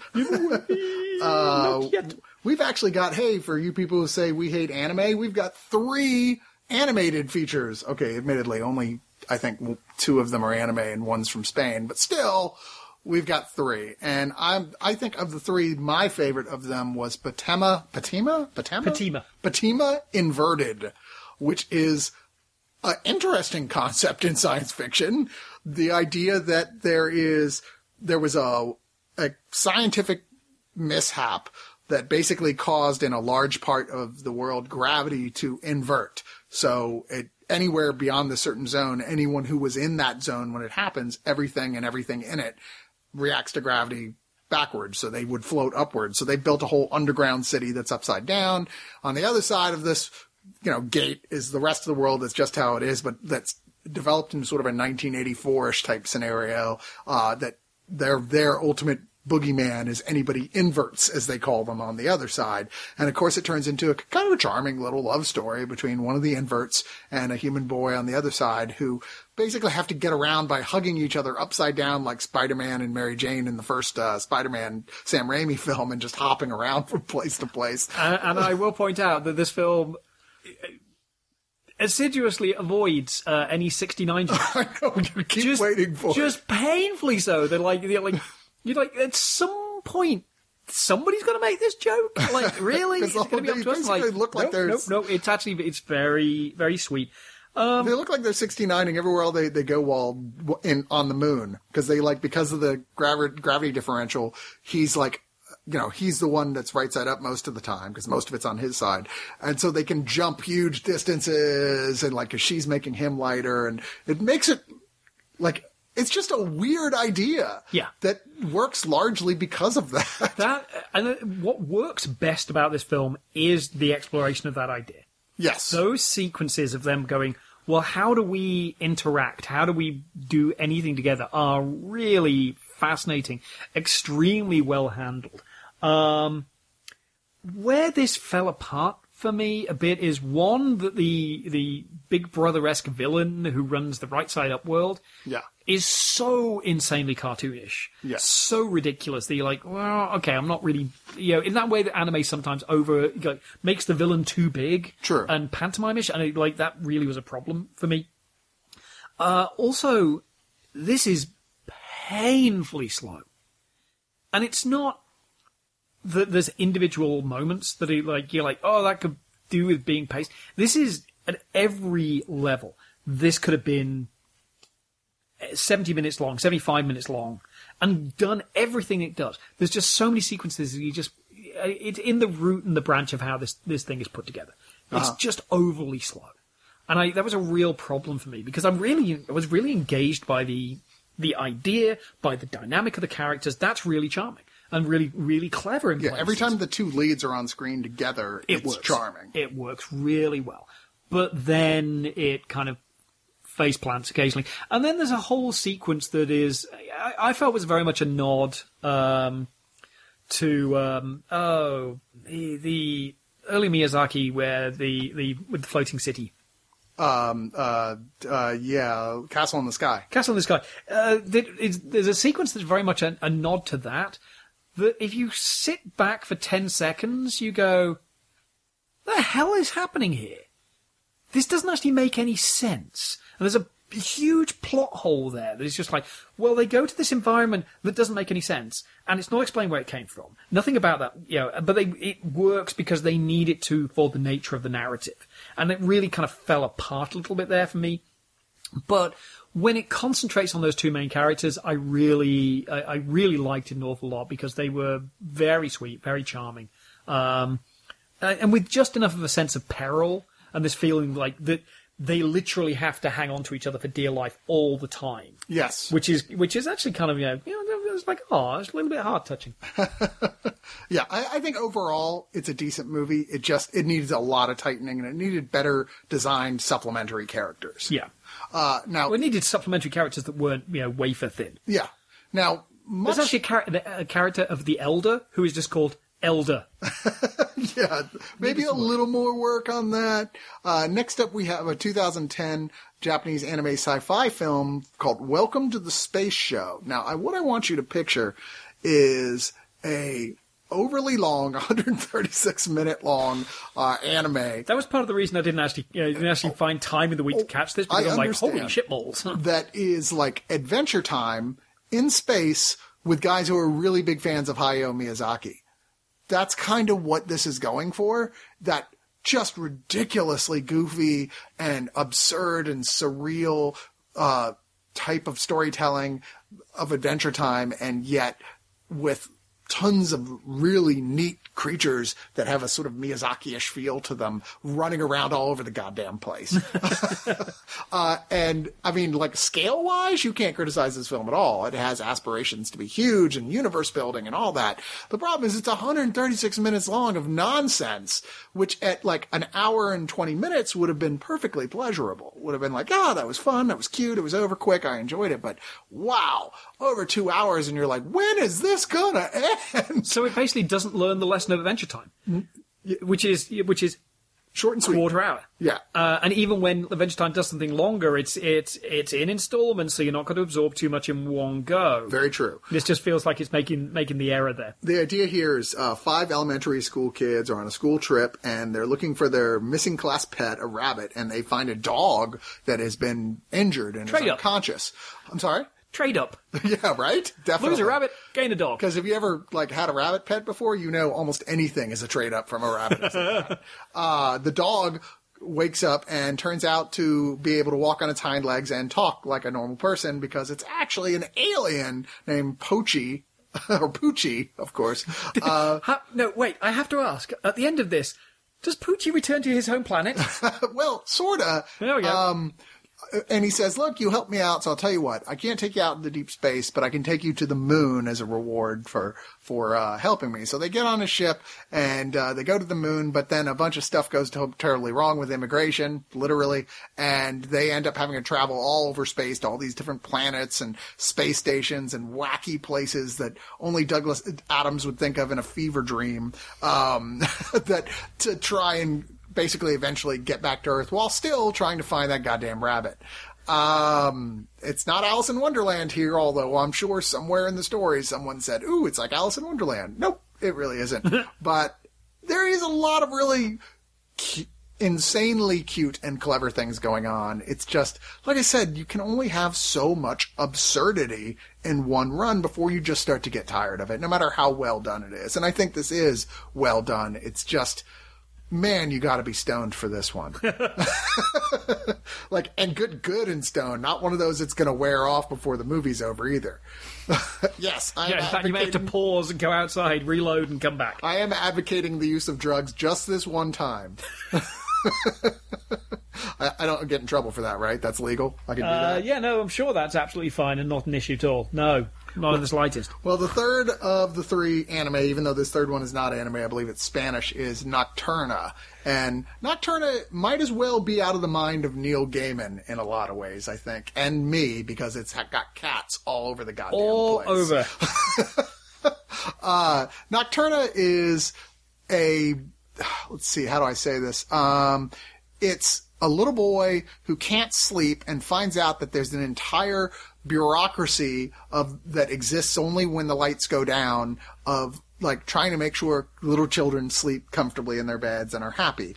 Um, and something's gone wrong because the stars are beginning to blink out, and he seems to be the only one who's noticed, i.e., even gives a shit, and has to wind his way through this bureaucracy of like various people who have ultra specific jobs in the land of sleep to uh, try and get an answer to this question, which of course turns out to be a much bigger problem than anybody realized.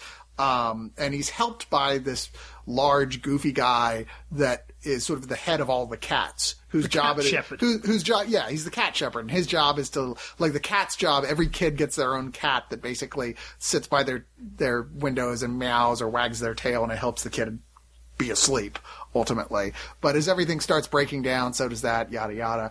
And I think that this is a it's a thoroughly cute, much better constructed in terms of like a set series of rules universe than the other two films we were talking about. Much more interesting supplementary characters than there. A lot of these, like the, I, I really particularly love, there's a whole society of the little creatures that are the lights in all the street lights who are pissed off a lot of the time. Pissed off little uni. They're basically like angry, angry tiny teamsters with glowing butts. exactly. And they're very likable for that Yes. reason. yeah, I mean this is this is a classic. Uh, small boy has to, a small child has to save a fantasy world. I, what I loved about this was that the idea of of the night as something that you've really got to work hard at to maintain Yeah. is so well executed. You know, through from you know the the cats to your know, little throwaway characters like the the little there's somebody responsible for making kids wet the bed. There's there's Somebody for their uh, there's a group of women whose whole job it is to perfectly muss children's hair, give them bedhead. Yes. um, you know, there's there's other ones who are responsible for for the dew. There's foggers. There's you know the the, the whole structure of the, The, world the is orchestra so perfectly built. of the night. Yeah. Just make all the sounds that come in the night. It's an actual orchestra with a conductor who does it. And you're like, that's really clever and, and once again, Neil Gaiman-ish. yeah, I mean, I thought this was um, just delightful. yeah. You know, this is uh, you know, I, it, if you're looking honestly for something that I think both pe- both adults and kids are going to be able to sit down and enjoy, that's not going to be a Disney. Or isn't going to be, you know, um, you know. I, I, I really disliked Ernest and Celestine because I thought Yeah. there was just so many clumsy things about it that were just overly art. Agreed. That was trying too hard. This, you know, has a real. It, it's got a total dream logic. It carries that to its natural conclusion by remembering a dream logic has to have a logic.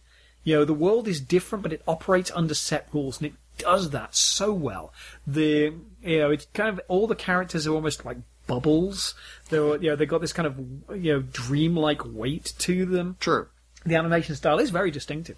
It, this really worked for me. I think more so than, than any of the other um, uh, animated releases this week. You know, I, it- because it it goes all the way through. It can you know, and it, it the ending.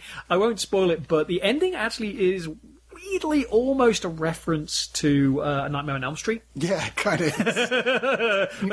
With far less gore. Um, you know, it- is- but it's you know, it's about it's about a kid becoming a little bit braver, and This- it, you know, this classic, almost very like 1930s, 1940s Yeah. kids book. Yeah. in a way, it's got it's got that. But I I really really enjoy this a lot. and oddly, this came out all the way back in 2007. And we're just now getting it here. I don't know what took so long because this is, I mean, the last 10 years have had a wealth of re-releases of really good animated films and even like high profile animated films getting released immediately here, especially from France, which this was a Spanish French co-production. I mean, it was Filmax. I have no idea why it took so long for this to come over here. Inexplicable and and uh, utterly undeserved because this is actually uh, yeah. I mean, if, eh, seriously, if you're looking for something to sit around uh, and watch over Christmas, I think this really is a, a very good contender. Agreed. Thoroughly charming. Well, you know, we're going to go to television now. And, uh, yeah, I told you guys it was a long show. and, uh, we start with something you didn't get to see, uh, this, uh, this time around, but I did, which is the newsroom. I'm a big fan of the newsroom. I have been ever since I saw that viral video that's been going on on the internet of Jeff Daniels absolutely spectacular, most liberal moment in history speech. Uh, that if you Google it, it's like speech from the the newsroom. I mean, I showed it to my mother was in town this week, weekend. I showed it to her, and she just like started crying through it. It's like one of those like ones that'll make mo- liberal moderates, if you will, start like wanting to stand up and salute the flag. You know, like asking the question.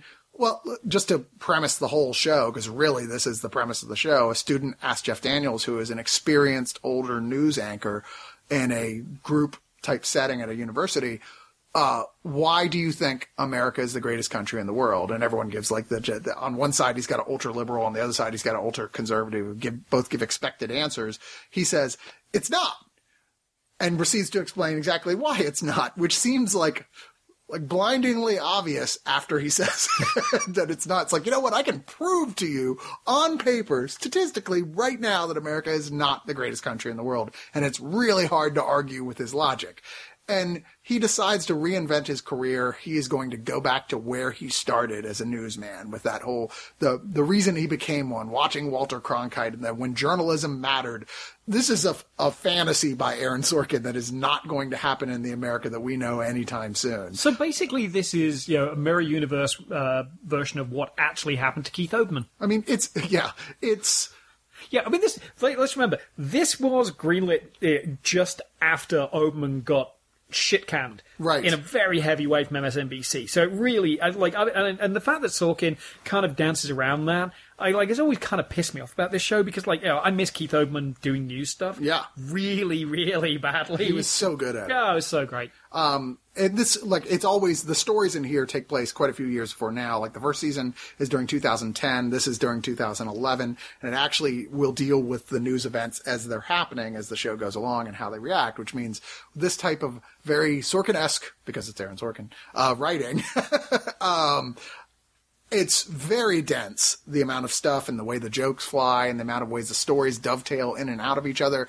It's complex writing to be sure. This is this is a class television writing that just isn't going to work for everyone. And unlike the west wing which is, is surely the sister show too if there ever was one um, the west wing kept to that feeling from that first episode the newsroom has of like we can do better it always has that feel we can do better. And that's always its biggest priority there. Even when it's dealing with the personal lives of people it's always ultimately about coming to this very important goal. This the newsroom's biggest fault is that it gets sidetracked too much in a lot of the subplots about these people's personal lives in a way that you just don't care. I don't care who's dating who in the newsroom. I really don't give a shit. And the second season unfortunately starts really getting into some of that. I mean i felt that's the same thing that sank uh, Studio 60 almost immediately was that it jumped right in. Well, two things. That it jumped right into that immediately, and two, it wasn't. Who gives a shit whether or not you make a successful show compared to The West Wing? Yeah. At least not with Aaron Sorkin's style of writing. Um, the newsroom smartly and also, into- you know, pe- people were going, uh, Studio 60 or 30 Rock, and they went with 30 Rock. 30 Rock was the better show. Yeah. Um, sorry, fans of Studio 60, but it just wasn't that great. I, I, I liked it, but yeah, 30 Rock, you know, was, was A, it was more palatable format. Yeah. Uh, and B, the, the writing, particularly in the first season, was, you know, just a lot sharper. But you know, the newsroom has that strength of saying like that fantasy of like, what if we could save journalism? What if we could make journalism about truth again and not about manipulation? And even within itself, fighting with people who are going like e- e- the, their staff that like are not sure whether to follow Jeff Daniels or crucify him, um, find themselves and even he getting trapped in the cycles of thinking of like, but I know that I'm right, so I'll do anything possible to make sure that it gets out there. Oh wait, now I'm becoming like them. You know, there's a lot of really fascinating stuff that goes on in the show and some whip smart writing. I mean, when the show is on, it's so on, it's unbelievable. It's like just a pleasure to watch. Sorkin to me has always been to listen to his dialogue. Like, I'm just, I'm sitting on the edge of my seat, just admiring his craft of the way he writes people talking to each other he does have the problem of making everybody kind of seem like the same character sometimes. he has a problem with creating distinctions in character, and I, I susp- suppose that's why we're seeing a lot more of the let's get more into these personal lives and more into who these their little subplots.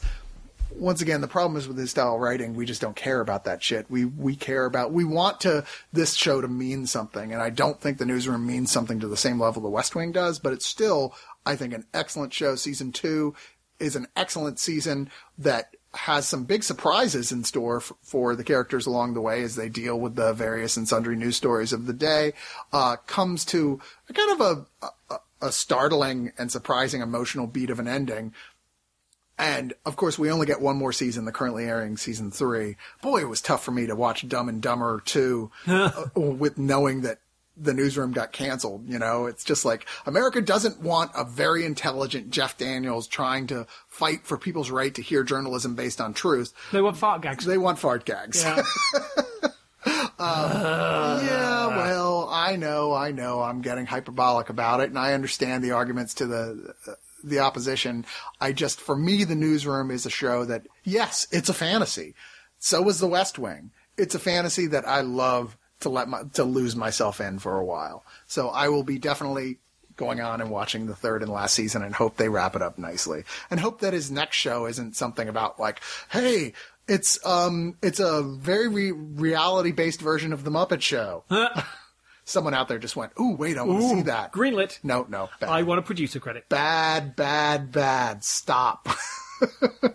All right. Well, we are continuing with television, and going to talk. Wait, hold on, I got to skip around. So it's like I'm going to shows that only I saw to shows you saw too. Um, oh yeah, let's talk about Clone Wars: The Lost Missions, which is one that you saw and I didn't see. Yeah. Because I still have this chip on my shoulder about George Lucas. oh, you're so weird and wrong. You just need to just stop. I can't help it. I felt just- I felt betrayed. I I was raped by the prequels. Raped, I tell you. I'm going to throw something so hard. anyway, moving on to sanity. Um, yeah, um Star Wars Clone Wars: The uh, the Lost Missions. This is um, when Disney took over uh, the the Star Wars franchise. They one of the first things they did was that they cancelled the Clone Wars uh, and transferred uh, Dave Filoni and his team over to doing Rebels. Rebels, which is you know, good fun. I'm really enjoying. Haven't seen it yet, but people are telling It's, me it's really good. It's uh, I still much prefer Clone Wars. I know we're early on in, in Rebels. I think it's a long way to go. Clone Wars. The great thing about it was that it started off as well. We're going to have you know we're going to concentrate on the characters we know. We're going to you know look at Anakin and Obi Wan, and they're, they're going to be the centroid. Yeah. And then over time, it built up this huge ensemble cast, enormous, of background characters and clone troopers became who become major figures. Um, this they were starting production on this series um, when it got cancelled.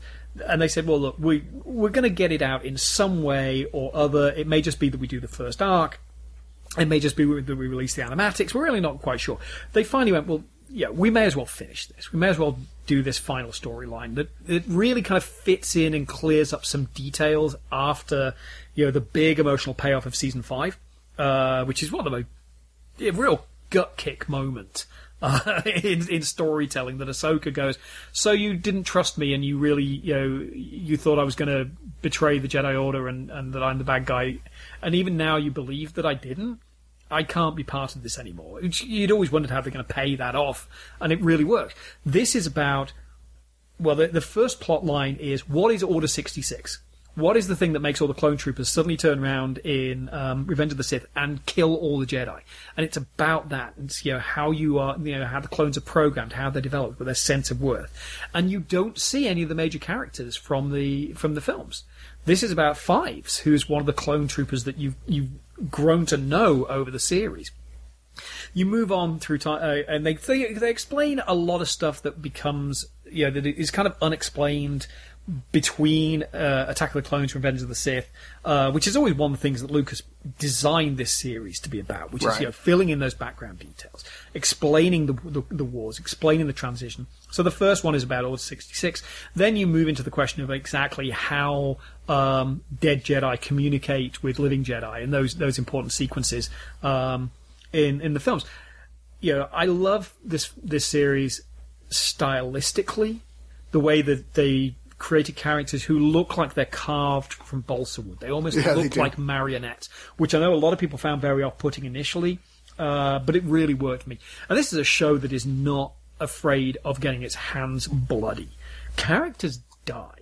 Yeah. Uh, you know, this is a this is a war series with a major spy element. Uh, you, know, you know, this isn't going to be something you're going to be able to jump into uh, from you know and just go, oh, it's it's the Lost Missions. It's obviously just some supplement that I'm not don't need to know the other show.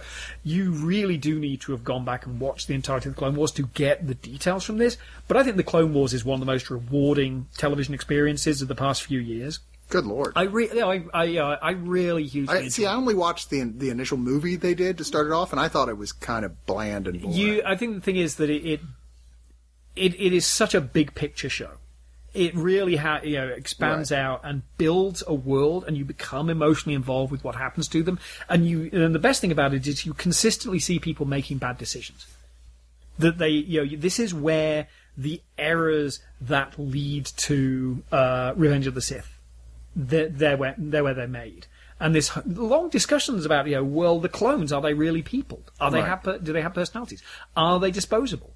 You know, if you can just you know, if all they're being designed for is a war, well, what happens to them? Do you, do you even have to care about them?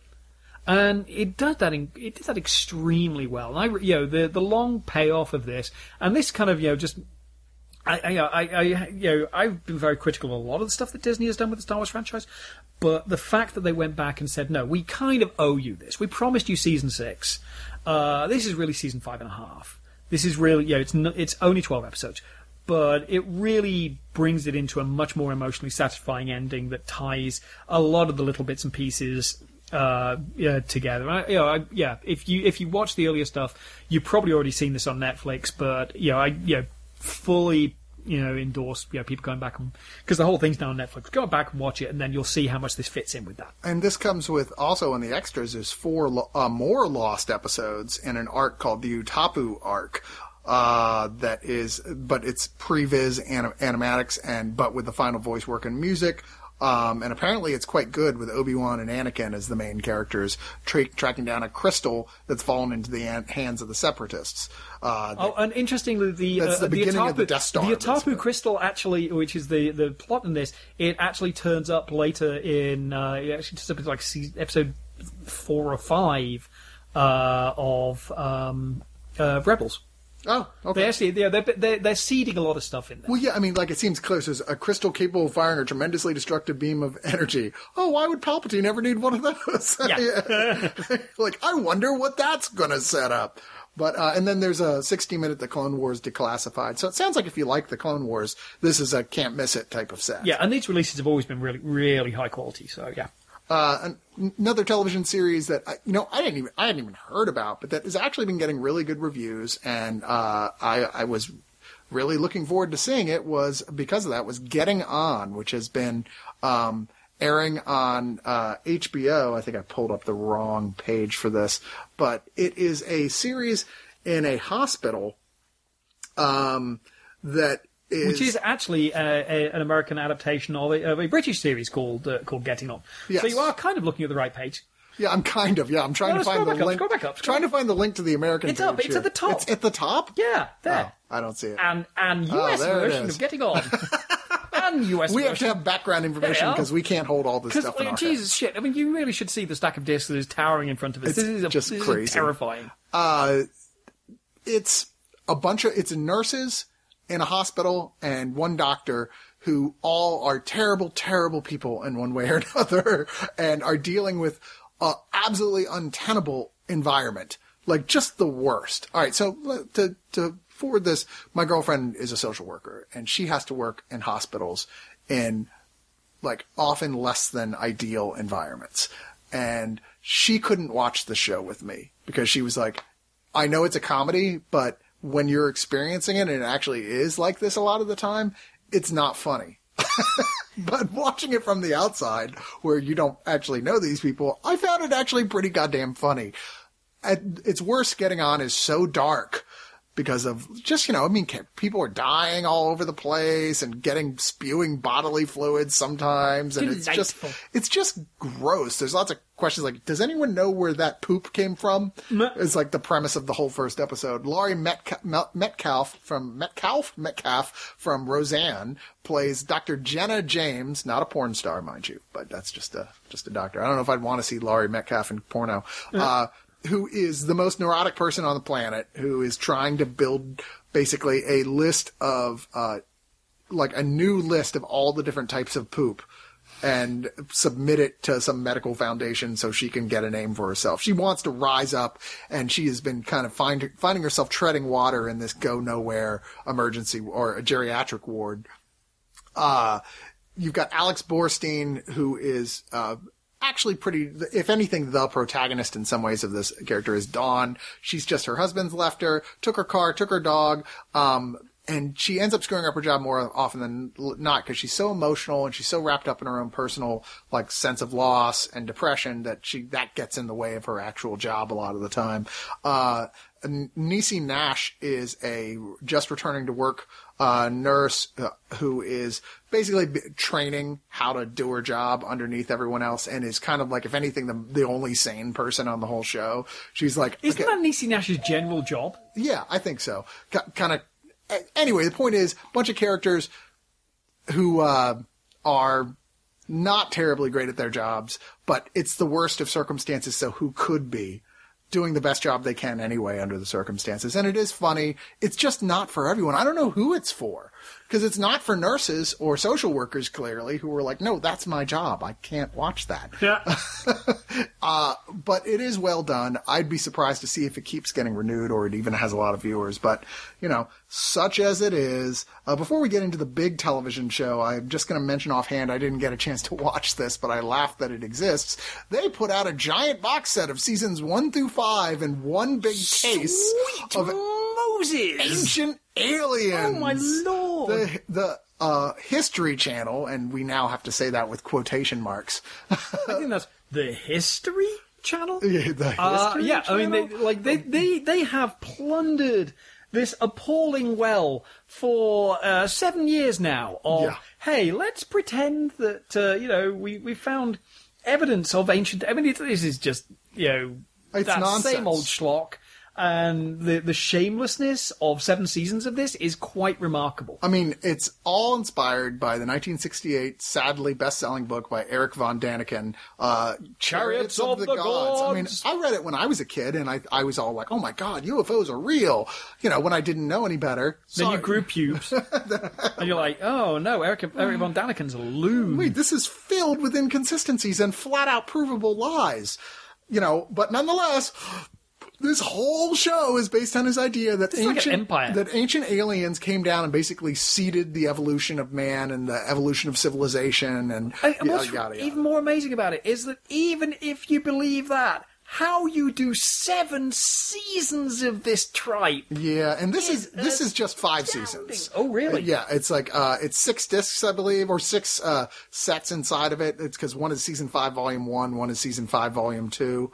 But um, yeah, You oh, mean that they, they- that you, know. you you're even jibbed on the extra two seasons that somebody has cheated us out of? That's outrageous. my mistake. This is seasons one through six that just came out. Eighty-two episodes, Oh including twelve new to DVD. Oh. Over sixty-eight hours of bullshit formed to look like the truth. You know, okay, yes. I am a skeptic. It's true, and that's an ugly word to a lot of people who want to believe, as Fox Mulder put it so eloquently. Hey, I want to believe too, and there is. I want to believe that the History Channel has some like a shred of credibility left. Most there, importantly, there are some interesting documentaries out there about UFOs and the history of UFOlogy, and there are some questions that are just interesting enough. You go, I don't know, maybe, but Ancient Aliens is not it. this is this is the start of the slippery slope that leads uh, leads us to um, you know Duck Dynasty. Yeah. I'm convinced of it. This Yeah. is just this is just bilge. I mean- it's not even well made. I've, I've watched a few episodes, and one you will get extremely frustrated by you know, seven uh, six seasons of exactly the same structure of like. Oh, oh, we're coming up to an outbreak. Oh, look, there's something mysterious. Oh, no, it's just a thing.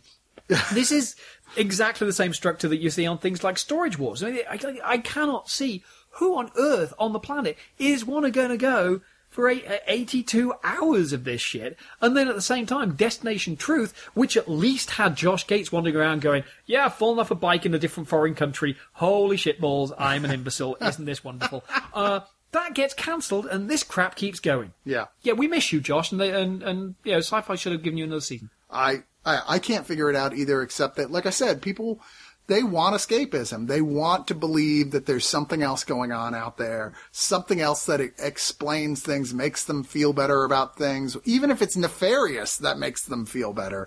And this is just this.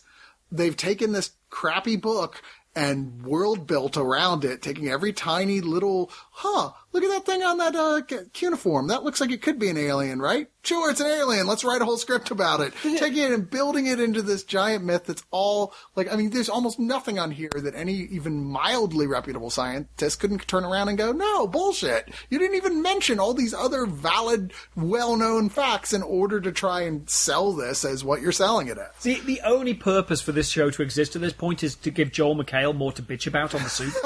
That's it. That's it. Moving, moving on. Yes, and let's Moving move on. to the highlight of the television section as well as my pick of the week. That's right. Finally, on a home release for the first time ever, and I mean not on VHS, not on Laserdisc, not on DVD, the original 60s Batman television show with Burt Ward and Adam West now in one fancy schmancy Blu-ray package that if you press a button on the side actually plays the Batman. Which theme. which scared the crap out of Monkey. He gave you the funniest look then. well, he does that a lot though. Yeah, no change then. Yeah, every time I fart, he's like, "Come on, seriously, dude." Yep. Uh, yeah, this is definitely my pick of the week. I mean, I can't even imagine anything else even mildly getting in the way of how awesome this is. I posted a picture of myself with this on Facebook a few weeks ago, and I got death threats. Not just a few, a lot of death threats. Of course, nowadays, in today's world, people will death threat about almost anything. Yeah, but- people have lost a little bit of their their uh, sanity. Yeah, now it's going to be uh, Batman Gate. So Yeah. wow, is this terrific? This is, it's hard to believe that this show, which was society consuming when it originally aired in the 60s, only lasted three seasons. Yeah. That being said, I think everyone immediately grabbed onto it because look how bright and colorful it is. It is the spirit of the 60s. I mean, in the first episode, Batman go-go dances with a girl in a miniskirt, for God's sakes, you know, in a, in a dance club. Um, it's funny as hell because it's spoofing all these social mores of the time. Um, and at the same time, little kids just took it at face value. Yeah. They just loved it for being a superhero. It was this hugely fun with a cliffhanger every week, uh, bright, hysterical superhero show. That was me when I was a kid. I took it totally seriously. Loved it. Bought every piece of Batman crap I could find. I mean, I was born in the 70s and they were still putting out Batman stuff in relation to the show because the, the power of it had lasted that long, at least to kids. I think that adults fell off after a while. I was like, okay, we got it. Let's move on. And that's ultimately why it came to an end. I think Adam West as well was getting a little freaked out about something he was, everyone was afraid of at that time, which was being so typecast in a role that you can't do anything else. And sure enough, Adam West is the poster boy for being so typecast in a role Yep. you can never really do anything else. Yeah, I actually got to interview him uh, uh, about a year or two ago, and I asked him about that, and he said, you know, it took me a very long time to come to peace with Batman. Yeah. Like, the, you know, he, and now he does. Now he, you know, Oh, yeah. he absolutely has, and he's like, yeah, I'm fine with it. But for a long time, he was like, I, I ran away from this, and I think that you know, this now, this set is. There, there is not going to be any double dipping on this.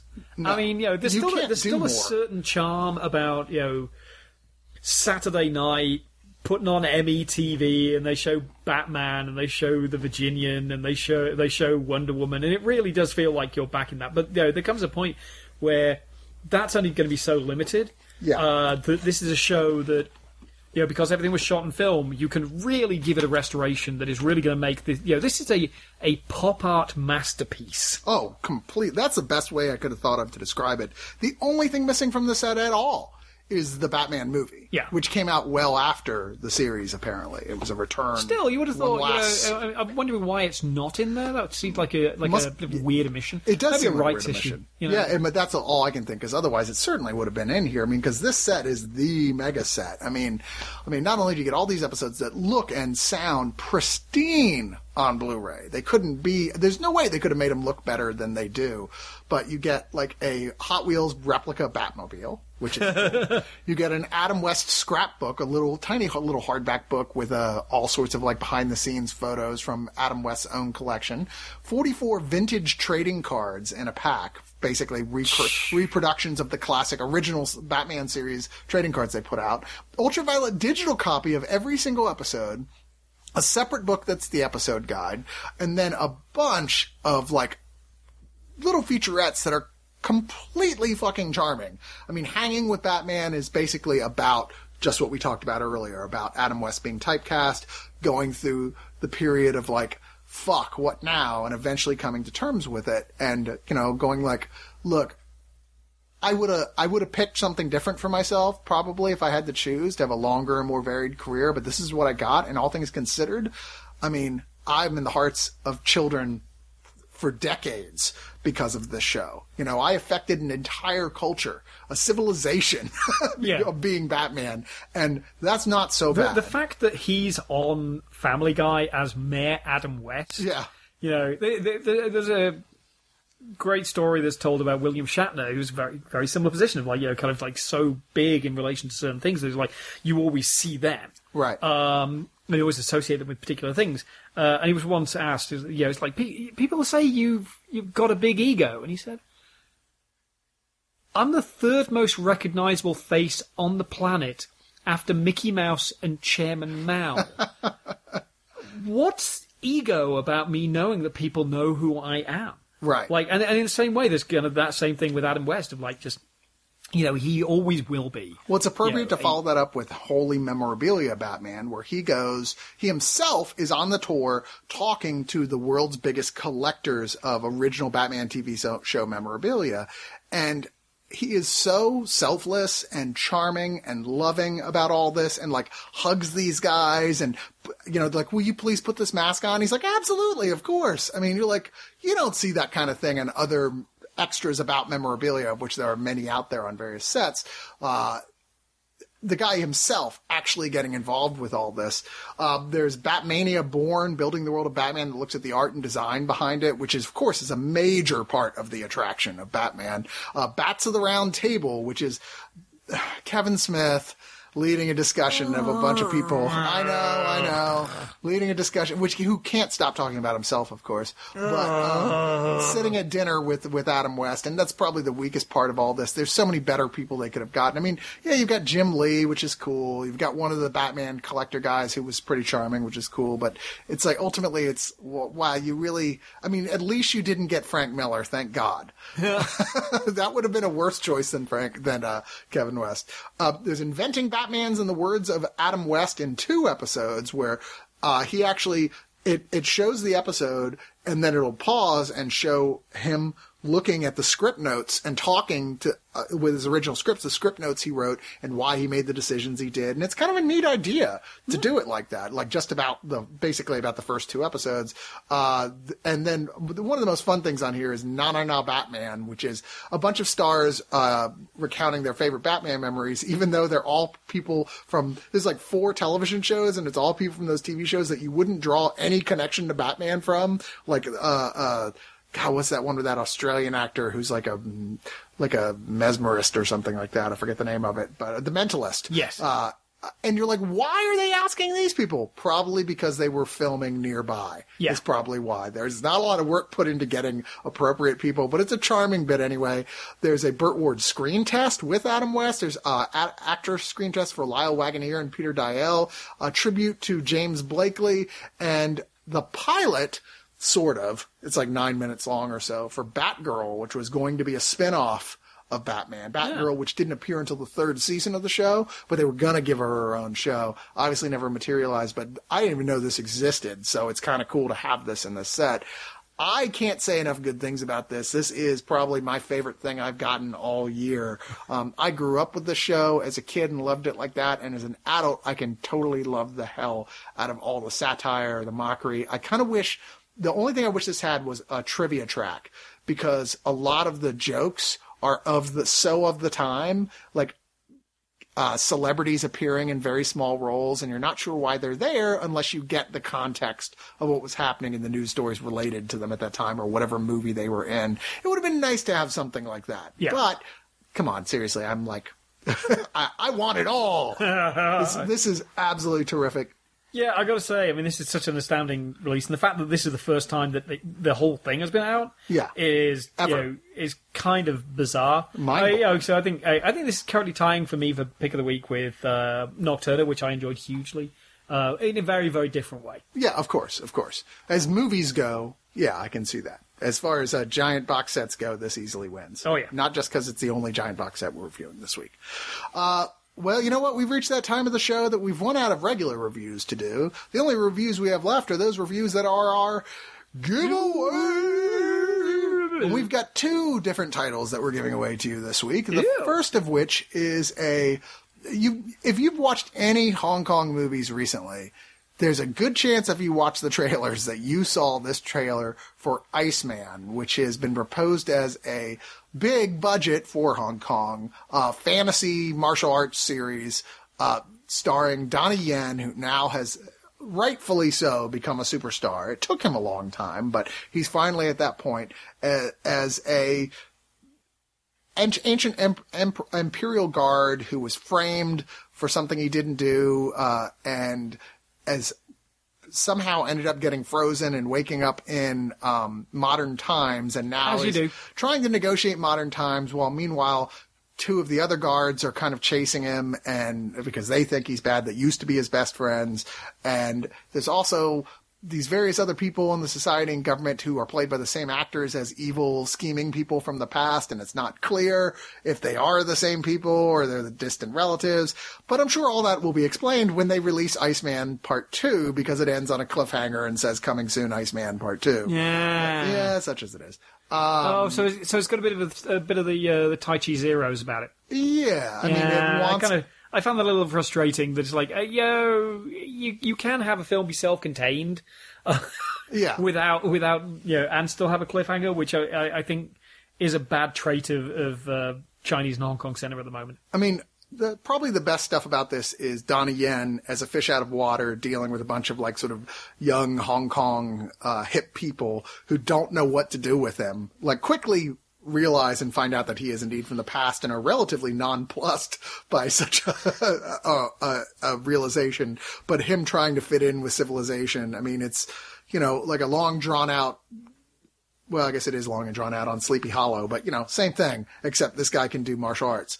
Um, Man, I really. This is one of those moments where it's really making me wish that A Boy and His Samurai got a release over here. yeah, right. That was Yeah, so that was, good. that was so good, and, and for some unknown reason, I don't think it ever got picked up. And the thing is, there is fun stuff in here. I mean, it's Donnie Yen. I mean, fuck, he's clearly very good at martial arts. There are some very good martial arts sequences in, in here. It's whenever they try to go for big special effects that you're like going, Hong Kong, don't do it if you don't have the money to do it. Oh dear. You know, I mean, so far they've been pretty bad about that sort of thing. Like, have you heard about Beneath the Waves? Oh, that was China's answer to Avatar that they put out a trailer for, said coming in 2013. And it was supposed to be Avatar, but with mermaids, basically, under the waves. And it looks awful. And Yeah. it's all with American actors speaking English and everything, but all financed and made in, in, in China. And oh boy, like likely to never be released. And partially because, yeah, it looks like shit. You know, I'm sorry, you don't have like Cameron level people building your worlds for you. And if you're gonna tell those kind of stories and market it as such, you you kind of need to have that. Hong Kong now. is producing a lot of Uwe Bolls when it comes to that kind of thing. Yeah, they kind of are. And at its worst, that's Iceman's biggest problem, quite frankly. Um, it does look like it, it, as well. It's building towards something that does look like it's going to be awesome. Unfortunately, we don't get it because it ends before it happens. yeah. Unfortunately, I can't go and call this a great movie. It's an okay movie. Uh, but fans Well, you of- can get it without spending any money, but so hurrah! yeah, fans of Donnie Yen and people who like fantasy, crazy fantasy time travel movies are still probably going to get something out of this. And we are going to give away some copies of this one. What do you got to do to win it? Well, you have to uh, follow us uh, uh, uh, at oneofus.net on Twitter. Yes. And using the hashtag uh, Iceman Giveaway, um, if you could have any historical figure frozen and uh, suddenly turn up in uh, modern America, who would it be? I'm just picturing the end of Bill and Ted's Excellent Adventure right now in my head. You know, the big school show with Abraham Lincoln Yeah. and Genghis Khan and all that. Yeah. yeah. Like let's face it, that was the most awesome moment in cinema. Yeah, and I, actually, I'm going to take off take off the table anybody who was uh, in Bill and uh, the movies. payoff of Bill and Ted, Yeah. uh, and also Encino Man. You're not allowed any of them. So, so who would you who would you freeze to uh, uh, defrost in, in modern times, and why? yeah. Uh, and no, no one for sex purposes.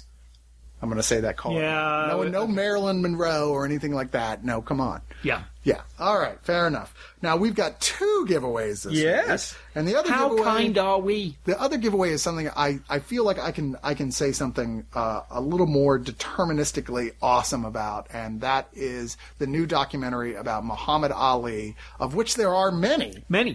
for the record. Many. Uh, why why are these pages pulling up? That's so weird. Like weird shit I didn't call call up is coming up. Uh, I am Ali, and this is the first documentary I feel about him that really is about him as a human being. Yeah. Not so much about like, I mean, we've, like Rumble in the Jungle is phenomenal. If you have not seen that movie, it's so good about building up to the biggest fight of his career.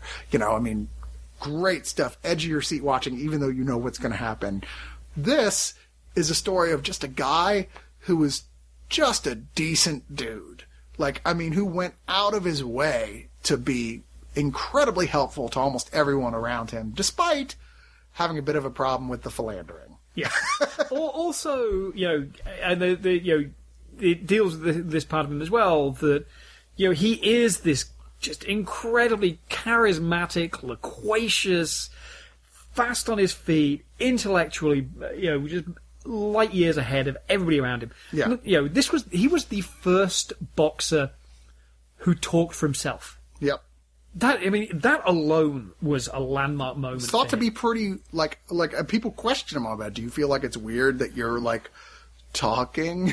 Yeah, like You know? aren't you supposed to just go out and hit people and be like, no, shut up, here I go. uh, he was- but he could, you know, sometimes he didn't know when to stop. he was a weird sort of Ogden Nash of uh, of uh, talking boxers. Yeah. that he'd just go out there and rhyme and had that whole like you know. I mean, the whole game was like, "Hey, I'm the greatest in the world. I'm gonna burn him up." Uh, and you're right. Sometimes he didn't, even to the point where he would hurt people Yeah. because of it. And then later, when he realized what he'd done, no one felt worse about it than him. Yeah.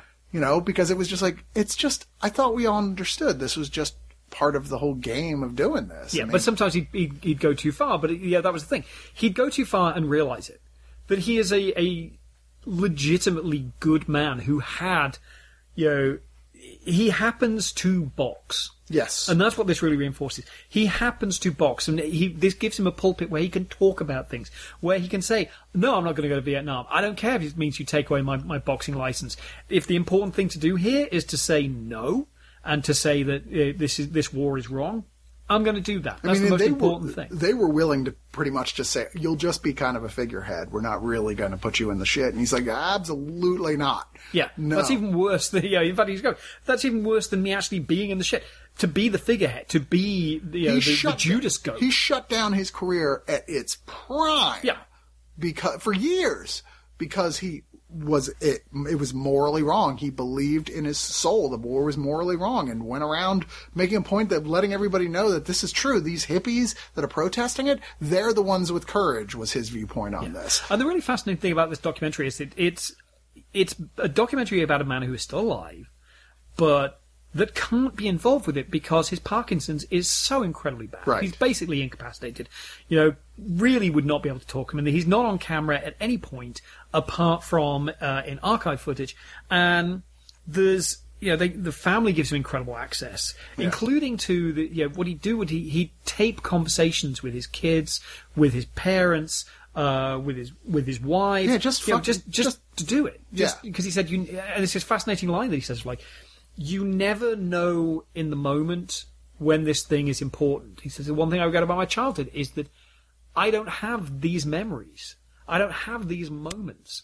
And you get this feeling of this guy who is incredibly kind, incredibly giving, incredibly thoughtful, really super smart, would have been successful in pretty much anything he wanted to do. Yeah. He just happens to do it through the field of boxing. And this is what this film does extraordinarily well. Agreed. Um, you know, I, I, as our lead documentaries go, I think there's only one other one um, that even comes close, which was um, one of the 30 for 30 docs from ESPN, uh, I Fought Ali, um, which is great, and that is, you know, basically every single one of the, his surviving opponents talks about what it was like to be in the ring with Muhammad Ali. And, uh, you know, and again, he is completely absent from that discussion. It is all about what people remember of him.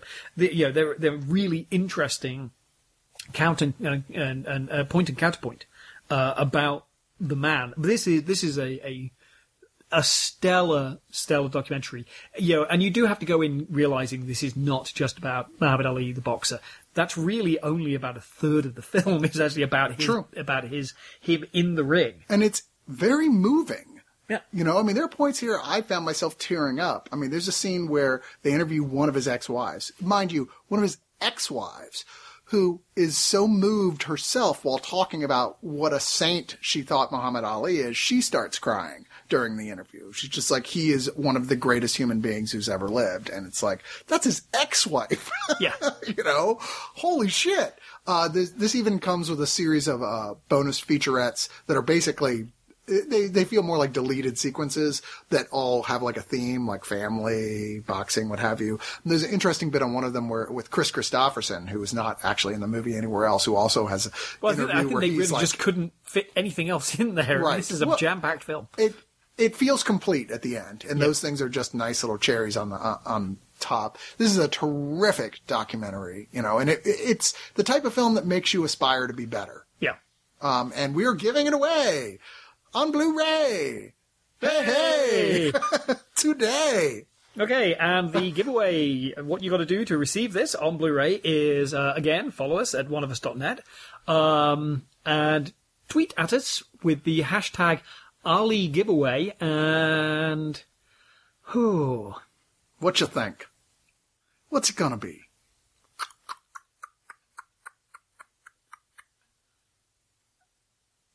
If you could Yay, see, okay, hush, um,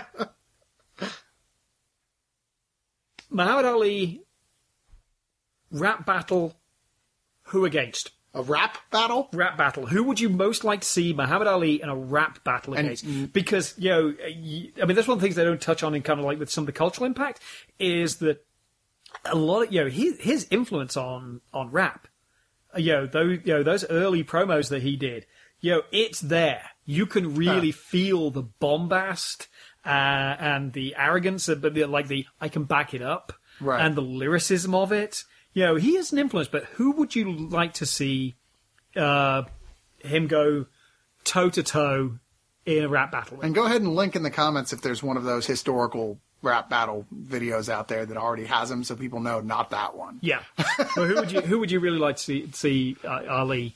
You know, go toe to toe against like Eight Mile style. That's a good one. Thank I, you. I would like to see that.